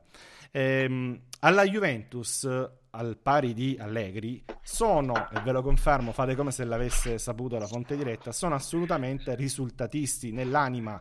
Oggi Andrea Agnelli l'ha ribadito nella conferenza che ha fatto di presentazione del nuovo logo, se c'è tempo ne parliamo alla fine, eh, l'ha ribadito anche, è uno dei nostri motti alla fine, a me sta bene, Allegri non è tatticamente il mio allenatore preferito, il mio concetto di calcio è più vicino ad altri allenatori, come ad esempio immagino... Paolo Sosa! Eh, immagino Paolo Sosa, però i risultati, e questo è il concetto, vanno sempre messi davanti a tutto, al primo posto, in ogni discussione. E quindi questo è il concetto che era racchiuso in quell'articolo ed è racchiuso un po' nel nostro modo di pensare. Se Allegri va in televisione e, dire, e dice l'importante è essere primi a maggio, quindi giudicatemi a maggio, io ti, risp- ti rispondo ok, va bene. Quindi che, che, significa che ci rivediamo a maggio? No, continueremo sempre ad, ad analizzare le singole partite, eh? tipo oggi abbiamo criticato Allegri, aggiungiamo anche questa, quindi le scelte, eventuali errori che sono stati fatti, la squadra se gioca bene o male, va bene tutto, però io credo anche voi, accettiamo l'idea che nelle valutazioni della sua stagione ci sia al primo posto appunto l'aver vinto meno trofei. Poi il come e il perché, quindi è una, è una questione semplicemente di dare priorità o meno a qualcosa e non dare priorità al risultato, francamente mi sembra un qualcosa che non è sport, lo sport non è quello, lo sport è assolutamente il risultato, quindi bisogna dare per forza priorità al risultato, non ignorare tutto il resto, ovviamente, però il risultato va sempre messo al primo. E, e mi pare che noi non lo ignoriamo abbondantemente, praticamente non si parla altro. Cioè. E noi abbiamo Davide e Andrea che fanno le analisi tattiche ogni, di ogni partita, ne parliamo, siamo forse il podcast che dedica più tempo al calcio giocato, alle singole partite, alle analisi. Certo. Tra l'altro quindi, Davide è cattivissimo, devo dire. Davide è abbastanza cattivo, non lo vorrei mai come nemico, quindi eh, eh. a questo noi ci dedichiamo particolar, particolarmente tempo, quindi va bene. Poi, detto questo, Allegri è primo in campionato e primo in Champions, c'è una partita da recuperare. Questo non può essere un dettaglio. È tutto qui il discorso, non è il dettaglio. Sì, è facile, è facile non esiste nel calcio. Sì, scontato meno. Chiedilo a una è... Emery che ha una squadra che tre volte più forte della Juve rispetto alle altre in Francia e dietro a due squadre. Ma te, ti potrei dietro citare mo- tanti esempi, c'è, c'è, il Barcellona che è terzo nella Liga, c'è Guardiola che sta franando nel, nella Premier, eppure è il migliore allenatore Sì, però mondo. Guardiola non ha uno squadrone, eh, questo no, va vabbè, Ora, non, dic- non, ne parliamo. Però, no, non ha neanche una squadra a quinto posto, oggettivamente, eh? no, se vogliamo, no, se vogliamo dirla tutta. Ma di fatti non arriverà a quinto. Eh, vabbè, però dico, si soffre, non c'è nulla di scontato, anche mettendo il miglior allenatore al mondo, se vogliamo restare agli allenatori, in un contesto sbagliato, in un anno sbagliato, con dei giocatori sbagliati, con qualcosa che non funziona, poi alla fine si rischiano le figuracce. Quindi abbiamo Ancellotti che perse, lo, lo, lo, citiamo sempre, ma è un fatto veramente... Recordman mondiale. Recordman mondiale è... di, di, di, di ma ah, volendo anche l'anno scorso in, in, Inghilterra, che quello che è successo l'anno scorso è incredibile che, che l'abbia potuta sì, vincere l'Eister, no? che non l'ha, e non l'ha vinta né il Tottenham né Wenger. Tutte cose che possono succedere, quindi riscontato non c'è assolutamente nulla. Eh, qualcuno cattivo mi dice anche Allegri ha perso con Pirlo, Nesta, Ibrahimovic, Sedorf eh, eh contro esatto. la Juve. Volen- volendo eh, sì, sì, sì è vero, è vero, però, però, va detta una cosa, che Ma quella Juve perdono, era... ragazzi, succede. No, no, no, però scusate, succede no, che Conte messe, con una squadra, le cose vanno messe, da 100 le cose vanno messe in contesto. nel girone di Champions le cose vanno messe in contesto perché io, io, me prendo, io, me la prendo, con Ancelotti perché la differenza quell'anno tra PSG e Montpellier era come quest'anno fra la Juventus e il Sassuolo. Cioè è questo il discorso è chiaro? Cioè, e, non, e, non, aveva un eh, Conte di fronte soprattutto. E non aveva un Conte di fronte. E la differenza quell'anno tra la Juventus e il Milan il Milan secondo me era meglio come rosa ma non era tre categorie sopra eh perché poi è il solito discorso, i giocatori l'aveva anche la Juve. Semmai qual è stato il grande merito di Conte in quel caso? Di far vedere che quei giocatori erano veramente bravi. E questo è il grande merito dell'allenatore. No, ma, ma, i giocatori ma, sono ma forti. Semmai, ma semmai quello dimostra cioè, esattamente la teoria che non sia mai nulla facile e scontato, anche quando c'è esatto, eventualmente esatto. la rosa ma, forte. Sì, ma non solo, voglio dire, Barzagli, Bonucci e Chiellini non sono diventati bravi per merito di Conte. Il merito di Conte è aver fatto vedere che erano bravi, che è un discorso un po' diverso, cioè averli messi nelle condizioni di far vedere quanto erano bravi. Ma bravi lo erano loro, non c'è discussione su questo. Nessun allenatore può far diventare bravo un brocco, eh? Nessuno. Quindi mh, mm, bisogna anche capire un attimo, mettere un attimo le cose in prospettiva. Poi, ripeto, eh, mh, mm, il vero problema, secondo me, non è tanto quello che noi abbiamo detto all'aereo e quello che pensiamo, ma quello è venuto fuori nel thread dei commenti che è stato veramente, veramente brutto. Io questo lo dico, io questo lo dico, eh, francamente, per quanto non abbia grandi aspettative, ci sono rimasto abbastanza male, perché non credo che dovesse venire quello che è venuto fuori nei commenti di quell'articolo tra l'altro scritto da uno come Antonio che veramente, sai, l'avessi scritto io ancora ancora, sono più polemico, un nome e lui francamente, quello l'ho trovato disturbante, ecco, francamente. No, grande trollata poi nella settimana di Sousa, tra l'altro, vabbè. Tra l'altro, sì, tra l'altro, cioè, quella è una brutta cosa, francamente, non lo so. Voi che ne pensate, ragazzi? Io mh, ci sono rimasto abbastanza male, devo essere sincero. Prof... No, facciamo, sì, facciamo, parlare, facciamo parlare gli altri, poi vi dico la mia. Sì, sì. Mm, Harry, dai. No, prof, io, io, credo che si sia capito che ci, che ci sono rimasto male. Sì, te hai, hai, ti sei un po' lasciato andare. Lo hai espresso chiaramente. Diciamo non vorrei turbare la suscettibilità di nessuno, quindi è meglio che mm, diciamo basta così. Per me è bastato quello che ho scritto, poi No, guarda, Niente, all- allora prof, prova, prova, a riassumere un pochettino io. Il, il, concetto, sì, sì, il concetto, è questo, il concetto è che eh, partiamo dalla premessa che eh, noi non siamo una community come Teralbus, eh, non ci siamo dati questo obiettivo, questo scopo quando siamo nati. No, assolutamente. Eh, ce ne sono altri, andare su Juventibus perché è una bella community, se volete una community ci sono i social, ci sono le pagine Facebook, il mio account Facebook ormai è diventata una community, basta, basta Sì, aprire, anche perché te, anche perché te sei un, un provocatore, eh, sei un provocatore nato. Te, te, eh, sì, eh, sì. Eh, quindi se volete ci sono altri spazi dove eventualmente andare a sfogarsi, dire la propria, eh. anche divertente, io li leggo anche addirittura, quindi mi, mi... Sì, c'hai, cosa... c'hai, il gusto dell'orrido, sì, sì, no? Sì. no? vabbè, sono allenato, da dieci anni che, che lo faccio, quindi sì, sono allenato. No, ma invece su Juventibus abbiamo cercato di fare una cosa diversa, cioè proponiamo delle letture che sono... Su Ateralbus, Antonio, su Ateralbus. Su Ateralbus stiamo proponendo qualcosa di diverso da Juventibus, ovvero qualcosa che eh, non sia una community, ma che sia appunto un'offerta che facciamo noi di eh, podcast, di eh, siti, offerta, volendo si può, si può, interpretarla anche letterale, perché poi hanno dei costi queste cose qui che noi sosteniamo. Però dico, quello spazio, quello spazio non è un muro dove si va e si dice quello che si vuole. Una volta si usavano i muri, non so se ve li ricordate, andavano di moda una decina di anni fa eh, dove uno scriveva il nick, a volte la mail, a volte nemmeno, e poi subito un commento. Il Forza Juve, poi subito dopo 20 minuti arrivava un altro e diceva magari sì, vabbè. la merda. cioè, I, i, muri, I muri, i, i muri, muri. I muri famosi, ecco. Eh, ecco, no, ecco, Ateralbus non è un muro. Ateralbus non è un muro e non è una community, quindi quello che chiediamo... Ecco. Quello che chiediamo a chi commenta è semplicemente eh, se vogliamo un po' di rispetto verso chi ha scritto l'articolo, non parlo di me in particolare, ripeto, io poi è una cosa che, che faccio da dieci anni, ho ormai la pelle dura, ma eh, rispetto nel senso di restare sull'articolo che ti viene proposto, perché comunque sono degli articoli lunghi eh, sui quali molto spesso ci stiamo 10 minuti, 20, 30, 50, un'ora, non importa, eh, dove cerchiamo di motivare nos- i nostri punti di vista, di argomentarli, di... quando c'è l'analisi tattica c'è Davide e Andrea che si rivedono una partita, la frazionano, eccetera. Quando c'è un articolo eh, che fa ad esempio Harry su eh, fatti medici, infortuni, eccetera, si va a documentare, cioè andiamo a documentare tutti. Sono degli articoli che, su, sui quali dedichiamo un po' di tempo. Ecco, vederli trasformati in un a me eh, piace Allegri, a me no, che non è assolutamente coerente con l'articolo, oppure eh, vederlo uno spazio di insulti, vederlo come gente che dice eh, la sua su argomenti che non c'entrano niente. Sì. Ho letto addirittura de, de, dei, dei, commenti sull'arbitraggio del Napoli, su, sui rigori, che sono argomenti che poss- possiamo discuterne quando volete, però non lì.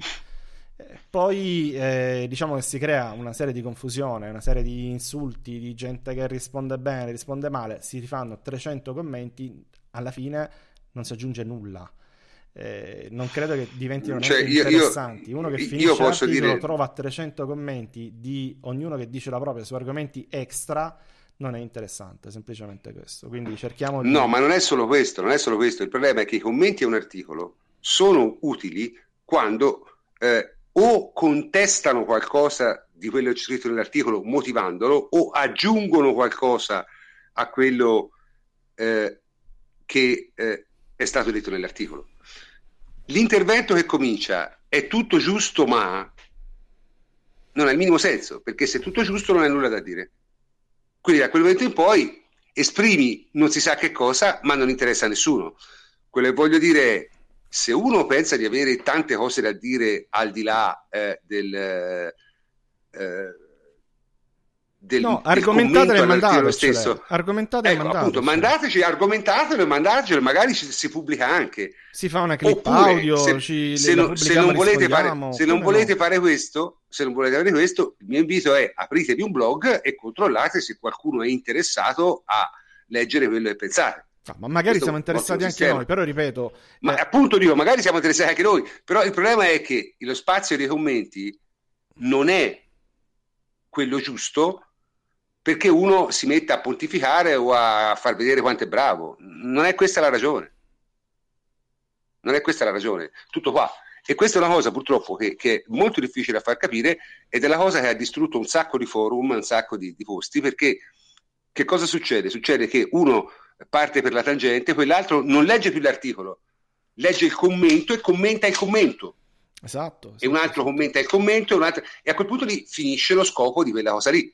Diventa una community, diventa un qualcosa di diverso, diventa una cosa addirittura sì, ma vabbè, diventa una cosa che, sito, che, paradossalmente. Esatto, diventa una cosa che, che francamente a noi non interessa. No, diventa, ecco, la, sapete cosa diventa? Diventa esattamente, se qualcuno mi segue su Facebook, quello che faccio io dopo una partita. Cioè scrivo una frase, ma spesso anche banale, veloce, eccetera, e sotto si sviluppano delle conversazioni infinite di 800, 900 commenti che sì, non c'entrano assolutamente nulla con la, la, prima frase. Poi diventa una Guarda, io, quelle, io per, per, curiosità di quelle conversazioni ne ho lette qualcuna e sono un ottimo argomento contro il suffragio universale, veramente ottimo. Eh, No, vabbè, eh, tutto qui, tutto qui. Non è, non è, quella la nostra intenzione. Quindi a noi abbiamo bisogno di feedback. Addirittura l'abbiamo messo. Ora lo trovate. Se andate su Wateralbus, trovate dei feedback veloci che sono il pollice in giù e il pollice in, in, in su. Eh, se volete dare appunto un commento, cioè una, un feedback velocissimo sull'articolo, vi è piaciuto o meno, li, quelle cose lì li cerchiamo. Se volete aggiungere qualcosa di interessante, di costruttivo, critiche, domande, approfondimenti, richiesta di testi che abbiamo utilizzato per fare i nostri articoli, di siti per le statistiche, eccetera, ce li chiedete e vi rispondiamo. È molto interessante anche per noi. Dopodiché, ripeto, se volete fare il vostro articolo, inviatecelo, non è un problema, ce lo inviate, lo leggiamo, vi rispondiamo, se merita rispondiamo anche nel sito o con una clip audio, tutto qui le, il, fare, il, fare, il, muro non... rischiamo alla, alla, seconda volta di non leggerlo più, tutto qui. Ok, bene. Eh, direi che questo argomento, c'è qualcuno vuole aggiungere qualcosa su questo argomento o possiamo andare avanti? Davide, Francesco? No, avete già detto voi, nel senso che più in generale sì, anche, cioè, avete dedicato anche fin troppo tempo, secondo me, a cercare di razionalizzare qualcosa che non è razionale, cioè la gente spesso e volentieri non legge per leggere, ma legge per, eh, per, porter, per poter dire le sue, le sue, opinioni scollegate da quello che ha letto, cioè alla gente piace molto più parlare che leggere. E quindi diciamo come avete detto voi il posto non è questo. Ecco ci sono molti fortunatamente ora come ora su internet ci sono molti posti in cui parlare eh, sceglietene uno a vostro piacimento No, ma Fleccio, eh, sì. il, problema è un altro. Io ora, ad esempio, faccio ho dei siti, ho curato diversi siti da, da, da tempo. Eh, io penso, ad esempio, che i commenti siano una risorsa perché forse 4 quinti dei miei collaboratori li ho, tra virgolette, pescati da lì però devono essere fatte, cioè se volete mettervi in mostra, se volete magari far parte di Eteralgus, se volete eh, dire la vostra in maniera costruttiva, eccetera, c'è la possibilità, c'è lo, lo strumento, ce l'abbiamo, andare su Eteralbus, in alto c'è contatti, c'è un contact form, ci inviate tutto quello che volete, noi lo leggiamo, vi rispondiamo sempre e quindi lo strumento è quello, se eh, no, non è il muro all'interno dell'articolo perché così non, non funziona, non ce la facciamo neanche a seguirli poi detto sinceramente. Ok, bene, direi che eh, questo argomento, eh, che non è un argomento strettamente di calcio, è un argomento più tecnico nostro, però anche questo andava affrontato perché effettivamente... Noi abbiamo anche un sito, quindi ogni tanto... Lo... Sì, sì, no, eh, insomma, ogni tanto bisogna anche un attimo mettere i puntini sugli. Eh, comunque c'è, c'è, un utente che ha fatto una domanda e gli devo una risposta, però eh, gliela do io rapidamente. Eh, come dovrebbe concludersi la stagione per poterla definire positiva? Io dico con la vittoria in campionato. È l'unica cosa che sei obbligato a fare perché sei nettamente più forte per, per distacco, secondo me, e quello non ti può esimere dal farlo. Quindi questa è, è, la mia risposta e penso sia la risposta un po' di tutti. Perché positivo è vincere quello che devi vincere. Poi se vinci anche altro meglio. Devi essere dico, anche dico per me competitivo in Europa. Essere competitivo vuol dire sì, giocarsela. Sì, però...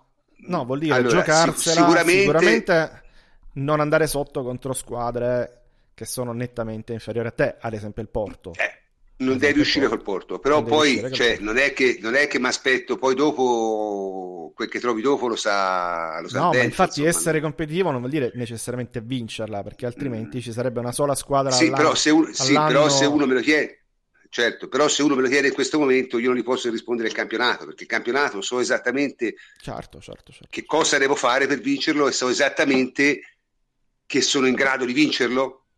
È chiaro? Certo, certo. Quindi è eh, eh, Luca, non mi dire il campionato da solo è troppo poco, perché se no mi arrabbio. No, cioè, ma no, guardate eh, che noi l'anno eh, scorso, quando eravamo sotto di 10 punti, eccetera, ripetevamo la stessa cosa. L'unico obiettivo minimo, anche quando eravamo decimi, undicesimi, l'unico obiettivo minimo sì. per la Juventus è la vittoria dello scudetto, perché eravamo nettamente più forti. Non abbiamo cambiato idea né quando andavamo male né quando andiamo bene, perché razionalmente è quello, lo scudetto lo devi vincere eh, a prescindere da come parti, a prescindere dal momento, a prescindere da tutto, perché è una rosa più forte. In Champions è ovviamente... In Champions dipende da altri, è un, da altri è un'incognita, è un'incognita. Da altri fattori. Comunque, se, se vogliamo passare... Porto, siamo andati... incazzi, ecco. eh, se esci col Porto è inaccettabile. Quello è inaccettabile, sono d'accordo.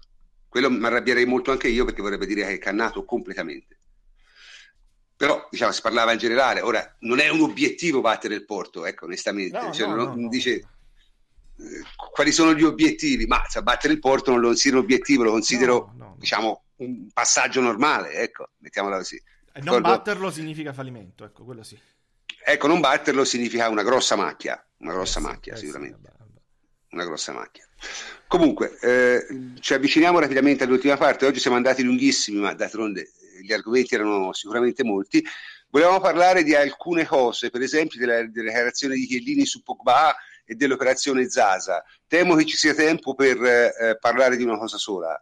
Quindi, eh, che, cosa, che cosa preferite? Aspetta, dell'operazione Zaza, se volete, vi, vi faccio un sunto. Ecco. ecco. Ci sono applausi. Possiamo andare oltre, dai. Vabbè, d'accordo, è stata un'ottima operazione. Anche io sono d'accordo che, che, la cosa, diciamo, forse più rilevante dal punto di vista mediatico sono le dichiarazioni di Chiellini. Ora, io dico subito, secondo me Chiellini ha sbagliato, non, non, che ha sbagliato in quello che ha detto, ma insomma, è una dichiarazione che fatta in televisione non ha molto senso, no? Eh, eh, se aveva dei dubbi erano altri canali ai quali doveva manifestare le sue dimostranze, non sicuramente il microfono della televisione. Detto questo, sicuramente è quello che abbiamo detto noi sin dall'inizio. È chiaro che se c'è di Pogba ti manca, perché Pogba è un giocatore fortissimo. Ora che poi anche lui non abbia fatto proprio la scelta no, più intelligente. Siamo stati questo... quelli, quelli, che l'anno scorso hanno difeso forse di più di tutti Pogba. Eh. Esatto, esatto, esatto. Non Quindi è, voglio dire... Cambi poi da un, da un ora io non so se si possa, se si possa diciamo, apparentare a LeBron James. LeBron James è molto più decisivo di Pogba in questo momento. Eh, però, eh, eh, però, però eh, diciamo che il succo è abbiamo perso un giocatore molto forte e non siamo stati in grado di sostituirlo e su questo francamente c'è poco da dire. Dico bene Francesco? Sì, assolutamente. Poi insomma, Chiellini lo diceva anche da un punto di vista di prepotenza fisica e in quel senso può avere un po' più senso, nel senso che un giocatore con quella prestanza fisica, LeBron James è ancora unico da quel punto di vista, anche in una lega di superatleti, e Pogba è ancora più unico di lui. Eh, detto questo, sono un po' scoprire l'acqua calda, eh. cioè che la Juve manchi un centrocampista del genere è evidente, ma eh, mancherebbe a qualunque squadra che lo avesse avuto e poi finisse per, per doverci rinunciare, quindi non mi sembra neanche quello il, il succo. È interessante, ma ne abbiamo già parlato più volte, il fatto che la Juve, anziché cercare un, po- un Pogba minore o un futuro Pogba o un possibile Pogba, cioè un giocatore di grande fisicità, abbia cercato una strada diversa, quindi modellando diversamente la squadra, operazione che, come diciamo tutti, non è ancora compiuta ed è ancora in divenire. Però, insomma, basterebbe spiegare questo al buon Chiello e dirgli, guarda, è vero, non c'è più Pogba, ma perché c'è stato un ragionamento alle spalle di dire cerchiamo che questa squadra faccia qualcosa di diverso e mi permetto di dire anche tu e gli amici tuoi dovreste fare un po' una ragione e cercare di pensare diversamente anche a come, a come dovete, tra virgolette, giocare voi. Sì, poi tra l'altro Chiellini non mi sembra un maestro a livello di comunicazione. Lo ricordo anche le dichiarazioni post a suolo di quest'anno poi dopo sul fatto di Pogba, chiaramente è come dire manca Vidal. Eh sì, manca Vidal. E la Juve deve giocare diversamente, eh, non ci stiamo ancora riuscendo, è quello che, quello che va fatto. Te pensa, e si è fatto 45 punti in 19 partite in campionato, eh? cioè, però non ci stiamo ancora riuscendo, è vero, effettivamente è ma, così. Ma Beh. poi cioè, manca Pogba, però l'anno scorso mancava Higuain eh, cioè, cioè, è, è ogni, ogni... rispetto anni scorsi, quindi è una Juve che deve giocare diversamente ed è una squadra nettamente più forte rispetto alle rivali. Cioè, ripeto, uno va a vedere anche la Supercoppa. Eh, il fatto che il Milan ha fatto una partita perfetta, così come hanno detto in tanti, per me non è stata perfetta, ma è stata ottima. E però ha vinto a rigori. E tu hai sbagliato dei gol. Anche ieri hai regalato un tempo perché hai regalato un tempo giocando male, il secondo non hai giocato benissimo, eppure eri lì. Cioè, questa squadra è più forte, ma a volte questo diventa un po' supponenza e un po' di presunzione. Ma io lo sai cioè, credo che sia ingeneroso. Eh. Io credo che sia ingeneroso il commento di Chiellini, se l'ho capito bene, perché poi magari intendeva tutt'altro. Ma è ingeneroso perché mi pare che si fosse un pochettino trovata una quadra, un qualcosa di alternativo. L'albero di Natale, eccetera, è un modulo che permette di sfruttare meglio Pjanic, che è un giocatore che nei piani doveva sostituire Pogba. È chiaro che... Mm, non, è, nel... non, è, proprio così, eh, Antonio. Cosa? No, eh, Pjanic è stato preso prima di, della, della vendita di Pogba. Io sono convinto che nei piani non c'era vendere Pogba No, no, nei, cioè, piani fare... di quest'anno, nei piani di quest'anno tattici intendo, no? nei piani di... di sì, ma nei piani tattici c'era di, di fare il 4-3-2-1 con Pogba posto Sturaro, questo era il piano tattico, e poi non ci sei riuscito. Ok, eh, lo fai con Sturaro, ma il problema non è che ti manca lui, cioè voglio dire, il problema è esattamente che nel 3-5-2 un giocatore con le sue caratteristiche è fondamentale perché è un giocatore di strappo che ti porta la, la palla dall'altra parte del campo. Senza di lui, volevo, intendevo questo, il problema si era parzialmente risolto perché Sturaro non te lo fa ovvia, ovviamente, si era parzialmente risolto con l'inserimento di Pjanic messo tra le linee che eh, non prendeva palla dalla, dal, nella sua metà campo portandola in avanti, ma la riceveva probabilmente più avanti. Quindi eh, dire una frase del genere su Pogba dopo che è impostata una partita col 3-5-2 eh, con Sturaro a sinistra e senza Pjanic effettivamente sembra un po' ingeneroso. Non è quello il massimo che può fare la Juventus ovviamente. Voi avete detto addirittura è la morte del 3-5-2 quindi diamogli tempo alla Juventus, vediamola con questo albero di Natale cosa riesce, riesce a fare perché sicuramente eh, si sente meno la mancanza di Pogba, eh, almeno a mio avviso.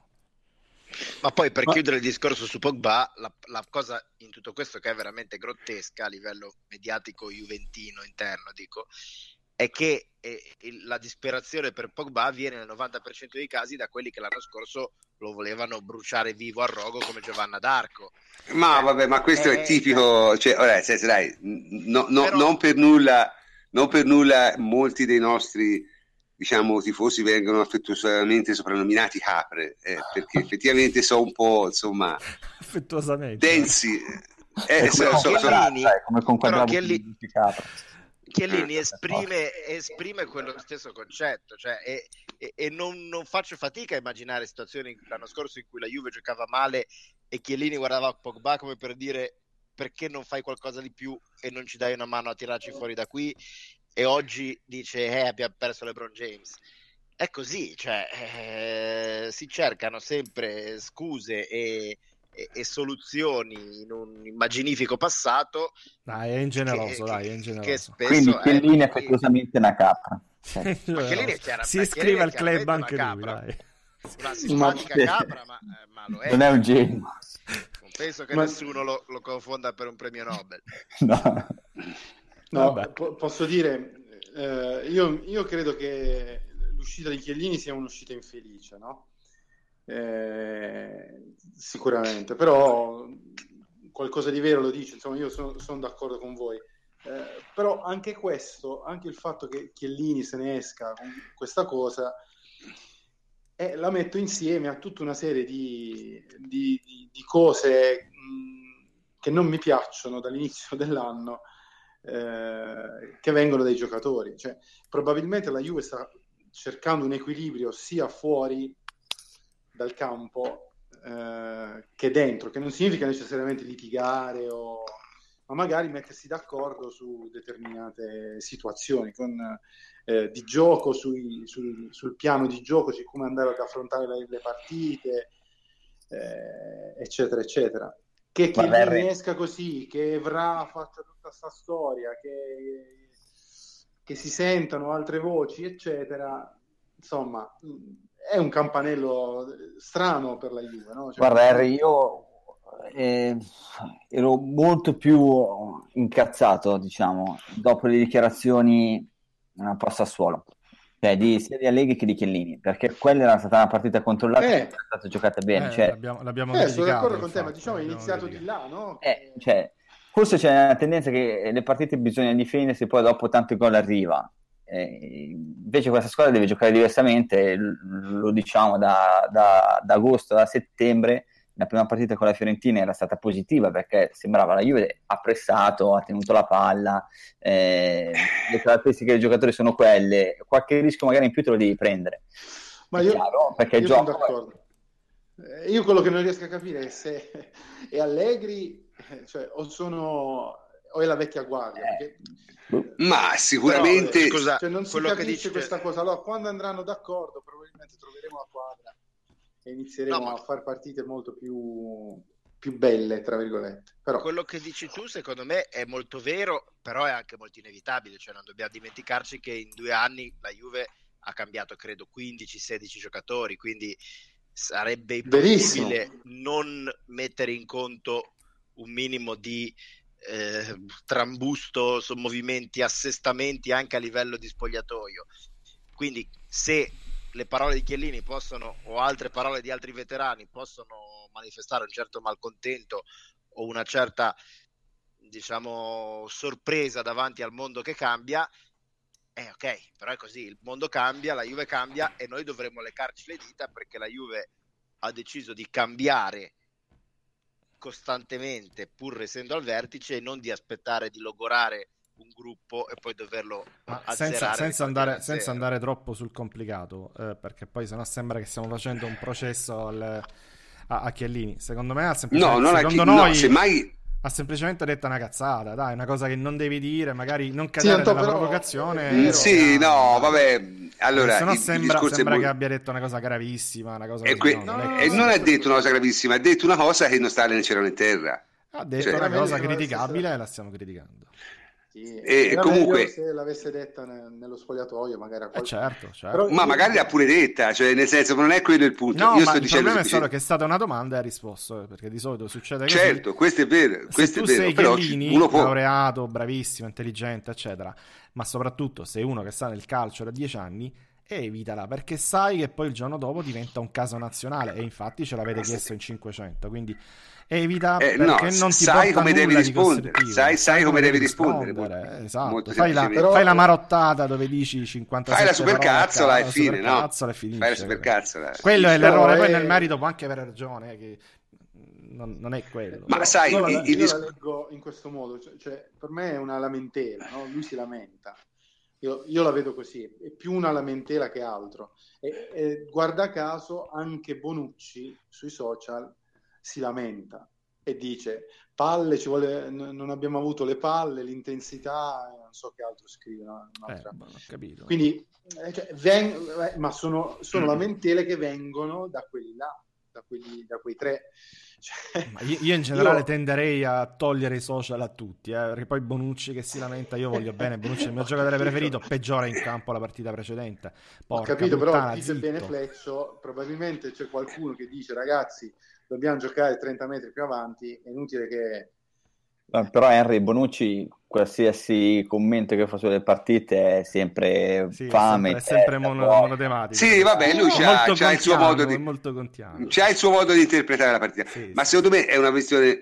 La verità è quella che ha detto Francesco. Cioè, la Juventus ha fatto una determinata scelta che io forse come scelta in sé non approvo neanche però approvo il fatto che una scelta si sia fatta. Non so se capito che voglio dire. Sì, Nel sì. senso, è, è, chiaro che non può continuare sempre a giocare allo stesso modo, perché se no fai la fine dell'Inter del triplete. Eh. Questa, abbiamo un esempio proprio classico in Italia che, che di squadra eh, prof, portata... Stai sfuggendo alla, alla, domanda vera. Parlaci del Qual logo. È? Il logo, il logo no, il logo se ne parla. Guardate, a me il logo piace, ma dipende dal fatto che mi hanno mandato una foto con Emily Ratajkowski davanti là al logo. Bello, là sono bello. un po', sono, sono un po' come dire, bello. insomma, eh, influenzato da questa cosa qui. Ecco, mettiamola così. Non sono lucido da, da, da, questo punto di vista. Ma francamente il logo a me interessa abbastanza poco. Io, non sono, io sono un uomo pratico. Non... Se, se, ti avessi dovuto descrivere il logo precedente, forse non sarei stato in grado, perché non mi interessa veramente. Non è una delle cose sulle quali mi, mi attacco. Io preferisco parlare di calcio, parlare di campo, parlare di tattica, parlare di altre cose. Questi dettagli, francamente. Melanie, eccetera. Ma Melanie, sì, ma Melanie si può parlare, ma non in trasmissione perché si, si, si... Oh. bisogna parlarne in privato, ecco, mettiamola così. Dico che non, non, mi interessa molto, cioè hanno fatto una scelta di mercato, bene, cioè, fine, non, non mi interessa più di tanto, ecco, io non sono non sono uno che, che, si lega a queste cose. No, tra l'altro, curioso, adesso pensandoci, il fatto che tutto sia venuto a Milano e non a Torino. Beh, Milano è Milano, eh, il solito discorso. Eh, infatti è come aprirsi un po', uscire dalla... Sì, sì da dalla Sabaudia. No? Eh? Eh, aprirsi. Allora, ragazzi, allora, il discorso è molto semplice. Cioè, se te... È inutile dire che la Juventus deve migliorare sotto certi aspetti se poi quando fa delle cose che sono chiaramente dei tentativi per migliorare All'estero, la reazione è sempre quella conservativa no? di quello mi hanno levato il giocattolino e mi piaceva tanto insomma. anche perché francamente non è proprio sul logo che si giudica un, cioè non è da questi dettagli che si giudica un giocatore insomma dai siamo seri cioè, mh, queste sono cose prettamente commerciali il mondo è pieno di squadre che hanno cambiato logo per motivi commerciali. Eh, non, tra l'altro, voglio dire, è un cambio, ma non è un cambio traumatico, cioè non è che hanno messo colori giallo e verde, hanno messo una J stilizzata che ricorda vagamente un ideogramma, mercati orientali. Il Forza. Bianca su sfondo. Orientali. Sì, eh, bianca su sfondo nero. Cioè, francamente, n- non mi pare una, una, una dissoluzione. Giallo su campo verde. Eh, ecco, appunto, cioè, non mi pare una cosa su cui fare un, una petizione di principio. Il problema è che la gente è veramente conservatrice e, e, mi terrorizza perché io sono il più vecchio, credo, fra tutti quelli che in questo momento ascoltano la trasmissione. E francamente mi piace, nel senso, ripeto, Emily Ratajkowski ha, ha, il suo effetto davanti a quel logo, eh? devo ammetterlo. Però... Eh, anche da dietro. Mi, anche da dietro, ma davanti, visto, uno vede quel che ha, insomma. E... Ma poi il discorso è anche un altro, cioè questo è un logo, a prescindere dal fatto che piaccia o non piaccia, ognuno ha i suoi gusti e per carità. Certo, per Però carità. questo è un logo che deve piacere a quelli che non sono grandi tifosi della Juve, perché i tifosi della Juve, se anche la Juve giocasse con una maglia marrone, la guarderebbero lo stesso, non è quello il punto. Esatto. Il problema è che, e lo aveva detto molto deve bene raccogliere Ceppo, i tifosi. Ceppo eh, qualche mese fa, quando era venuto, aveva detto una cosa essenziale secondo me, che è la, il problema della Juve, uno dei problemi della Juve all'estero, è anche che una maglia bianco-nera, a, a righe bianco-nere, comunque tu la voglia eh, stilizzare, è difficile da vendere perché non sono colori con cui la gente vada in giro. E lo stemma della Juve a sua volta era uno stemma che negli anni è stato raffinato, stilizzato, raffin... allungato e quant'altro, però restava comunque uno stemma un po' barocco, giustamente, è stato creato 80 anni fa, per quanto lo, lo stilizzi e lo semplifichi, eh, barocco rimane. La Juve aveva bisogno di qualcosa di semplice, di effetto da mettere sulle maglie, da vendere a gente che della Juve in sé per sé non gliene frega particolarmente, ma vuole un brand, vuole un marchio nuovo e la Juve ha creato questo marchio. Poi questo a, al di là del gusto estetico, la motivazione è ineccepibile. Poi i gusti, ognuno ha i suoi, ma certo, i colori chiaro. restano sempre quelli, come dici tu. La J è quella, e il bianco-nero è quello, poi che lo stemma sia questo o quest'altro. Io sto sentendo gente anche rimpiangere lo zebrone col Parkinson. De, no, vabbè, quello era, quello, quello era terribile. Que, quello, era, quello, era, devastante, ma, ma era devastante. Quasi, era anche quasi offensivo, cioè la zebra, cioè, per gli juventini che sono zebre era anche un po' offensivo, da certo punto, era, era dispregiativo. Insomma, diamoci un contegno, ragazzi. Anche va bene, i gusti sono gusti, ma diamoci un, un limite. Cioè, comunque, alla fine, cioè, siccome piace anche a me, alla fine eh, credo che siamo, piace a tutti. Vuol dire cioè, che sei vecchio. Se piace a te, sei vecchio, eh? No, non so, io non sono più, sono abbastanza neutro. Tu sei, non, non sono entusiasta, non mi straccio le vesti, non mi sembra niente di. Ma io lo trovo personalmente francamente se dovessi portare una maglietta preferirei portarla con quella cosa lì che con lo scudo di prima devo essere sincero Sentite, io voglio essere... con, la, con, lo stemma della mia società che sono due delfini che si baciano quindi vabbè appunto eh, sì ma queste sono cose cioè nel senso ma poi ripeto secondo me è completamente irrilevante è completamente irrilevante non è una cosa nemmeno su cui fare, è una roba appunto da nostalgici, no? sempre a rimpiangere, boh, come, come, se poi tra l'altro, nel senso, ripeto, non è la prima volta che la Juventus cambia logo, eh? e se ne sono visti di molto peggiori, lo zebrone era terrificante, onestamente. E, francamente non mi sembra nemmeno una cosa su cui spendere tanto tanto tempo, ecco, devo essere sincero. Trovo una cosa abbastanza per noi tifosi rilevante, è un fatto meramente commerciale e non credo che un tifoso eh, compra, italiano diciamo, della Juve non compra una maglia eh, perché è cambiato il logo.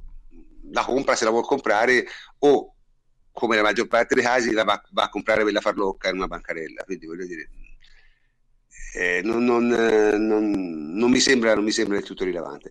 Beh, insomma, lo, siamo... zebrone, lo zebrone veramente erano anni che non ci pensavo, mi ci hanno fatto ripensare oggi. Io ho dei distinti ricordi da bambino quando passavano le partite la sera su Rai 2 che compariva sto mezzo zebrone e mi, mi, io l'associo a un sentimento d'ansia perché dicevo mamma mia ma la mia è la Juve che cazzo è quell'animale brutto lì che tremava mi metteva è colpa una... mia sì, sì, sì. l'ho ricordato io prima non dormirà no, stanotte mi metteva un'angoscia e fortunatamente l'avevo, l'avevo rimosso perché ormai sarà, sta, boh, sarà dall'88 che non siamo più dall'89, una roba così. Un'ansia sto zebrone. Oggi me la, mi sono ritrovato sti cazzo di zebroni che giravano per la, per la timeline. sì, sì, sì, sì, sì. Vabbè, ma comunque dai, il mondo è bello perché è vario, no? Quindi non, non, non ci... Ripeto, secondo me è un argomento di conversazione di 5 minuti, non, non di più. Anzi, ci abbiamo dedicato anche troppo tempo. Avrei preferito dedicarlo di più al, al discorso di Chiellini su Pogba e allo sviluppo della Juve. Mi sembrava molto più interessante del logo. Però eh, ci avremo nuove occasioni, dai, ci avremo... Certo, certo. Comunque è arrivata è arrivata l'ora di salutarci, ragazzi. Mezzanotte e 17 siamo andati lunghissimi. Sapete che a noi non piace andare molto oltre l'ora e mezzo perché non vogliamo far addormentare nessuno. Eh, quindi saluto i miei complici di stasera che sono il plenipotenziario Antonio Corsa. Ciao prof, buonanotte a tutti. Davide Terruzzi, ciao Davide. Ciao prof, buonanotte a tutti. Eh, Francesco Andrianopoli, ciao Francesco. Ciao prof, buonanotte anche da me. E Enrico Ferrari, ciao Henry. Ciao, buonanotte a tutti. Ecco, io sono il professor Cantor e con negli occhi Emilia Retakowski e il logo della Juventus vi saluto anche stasera. Buonanotte.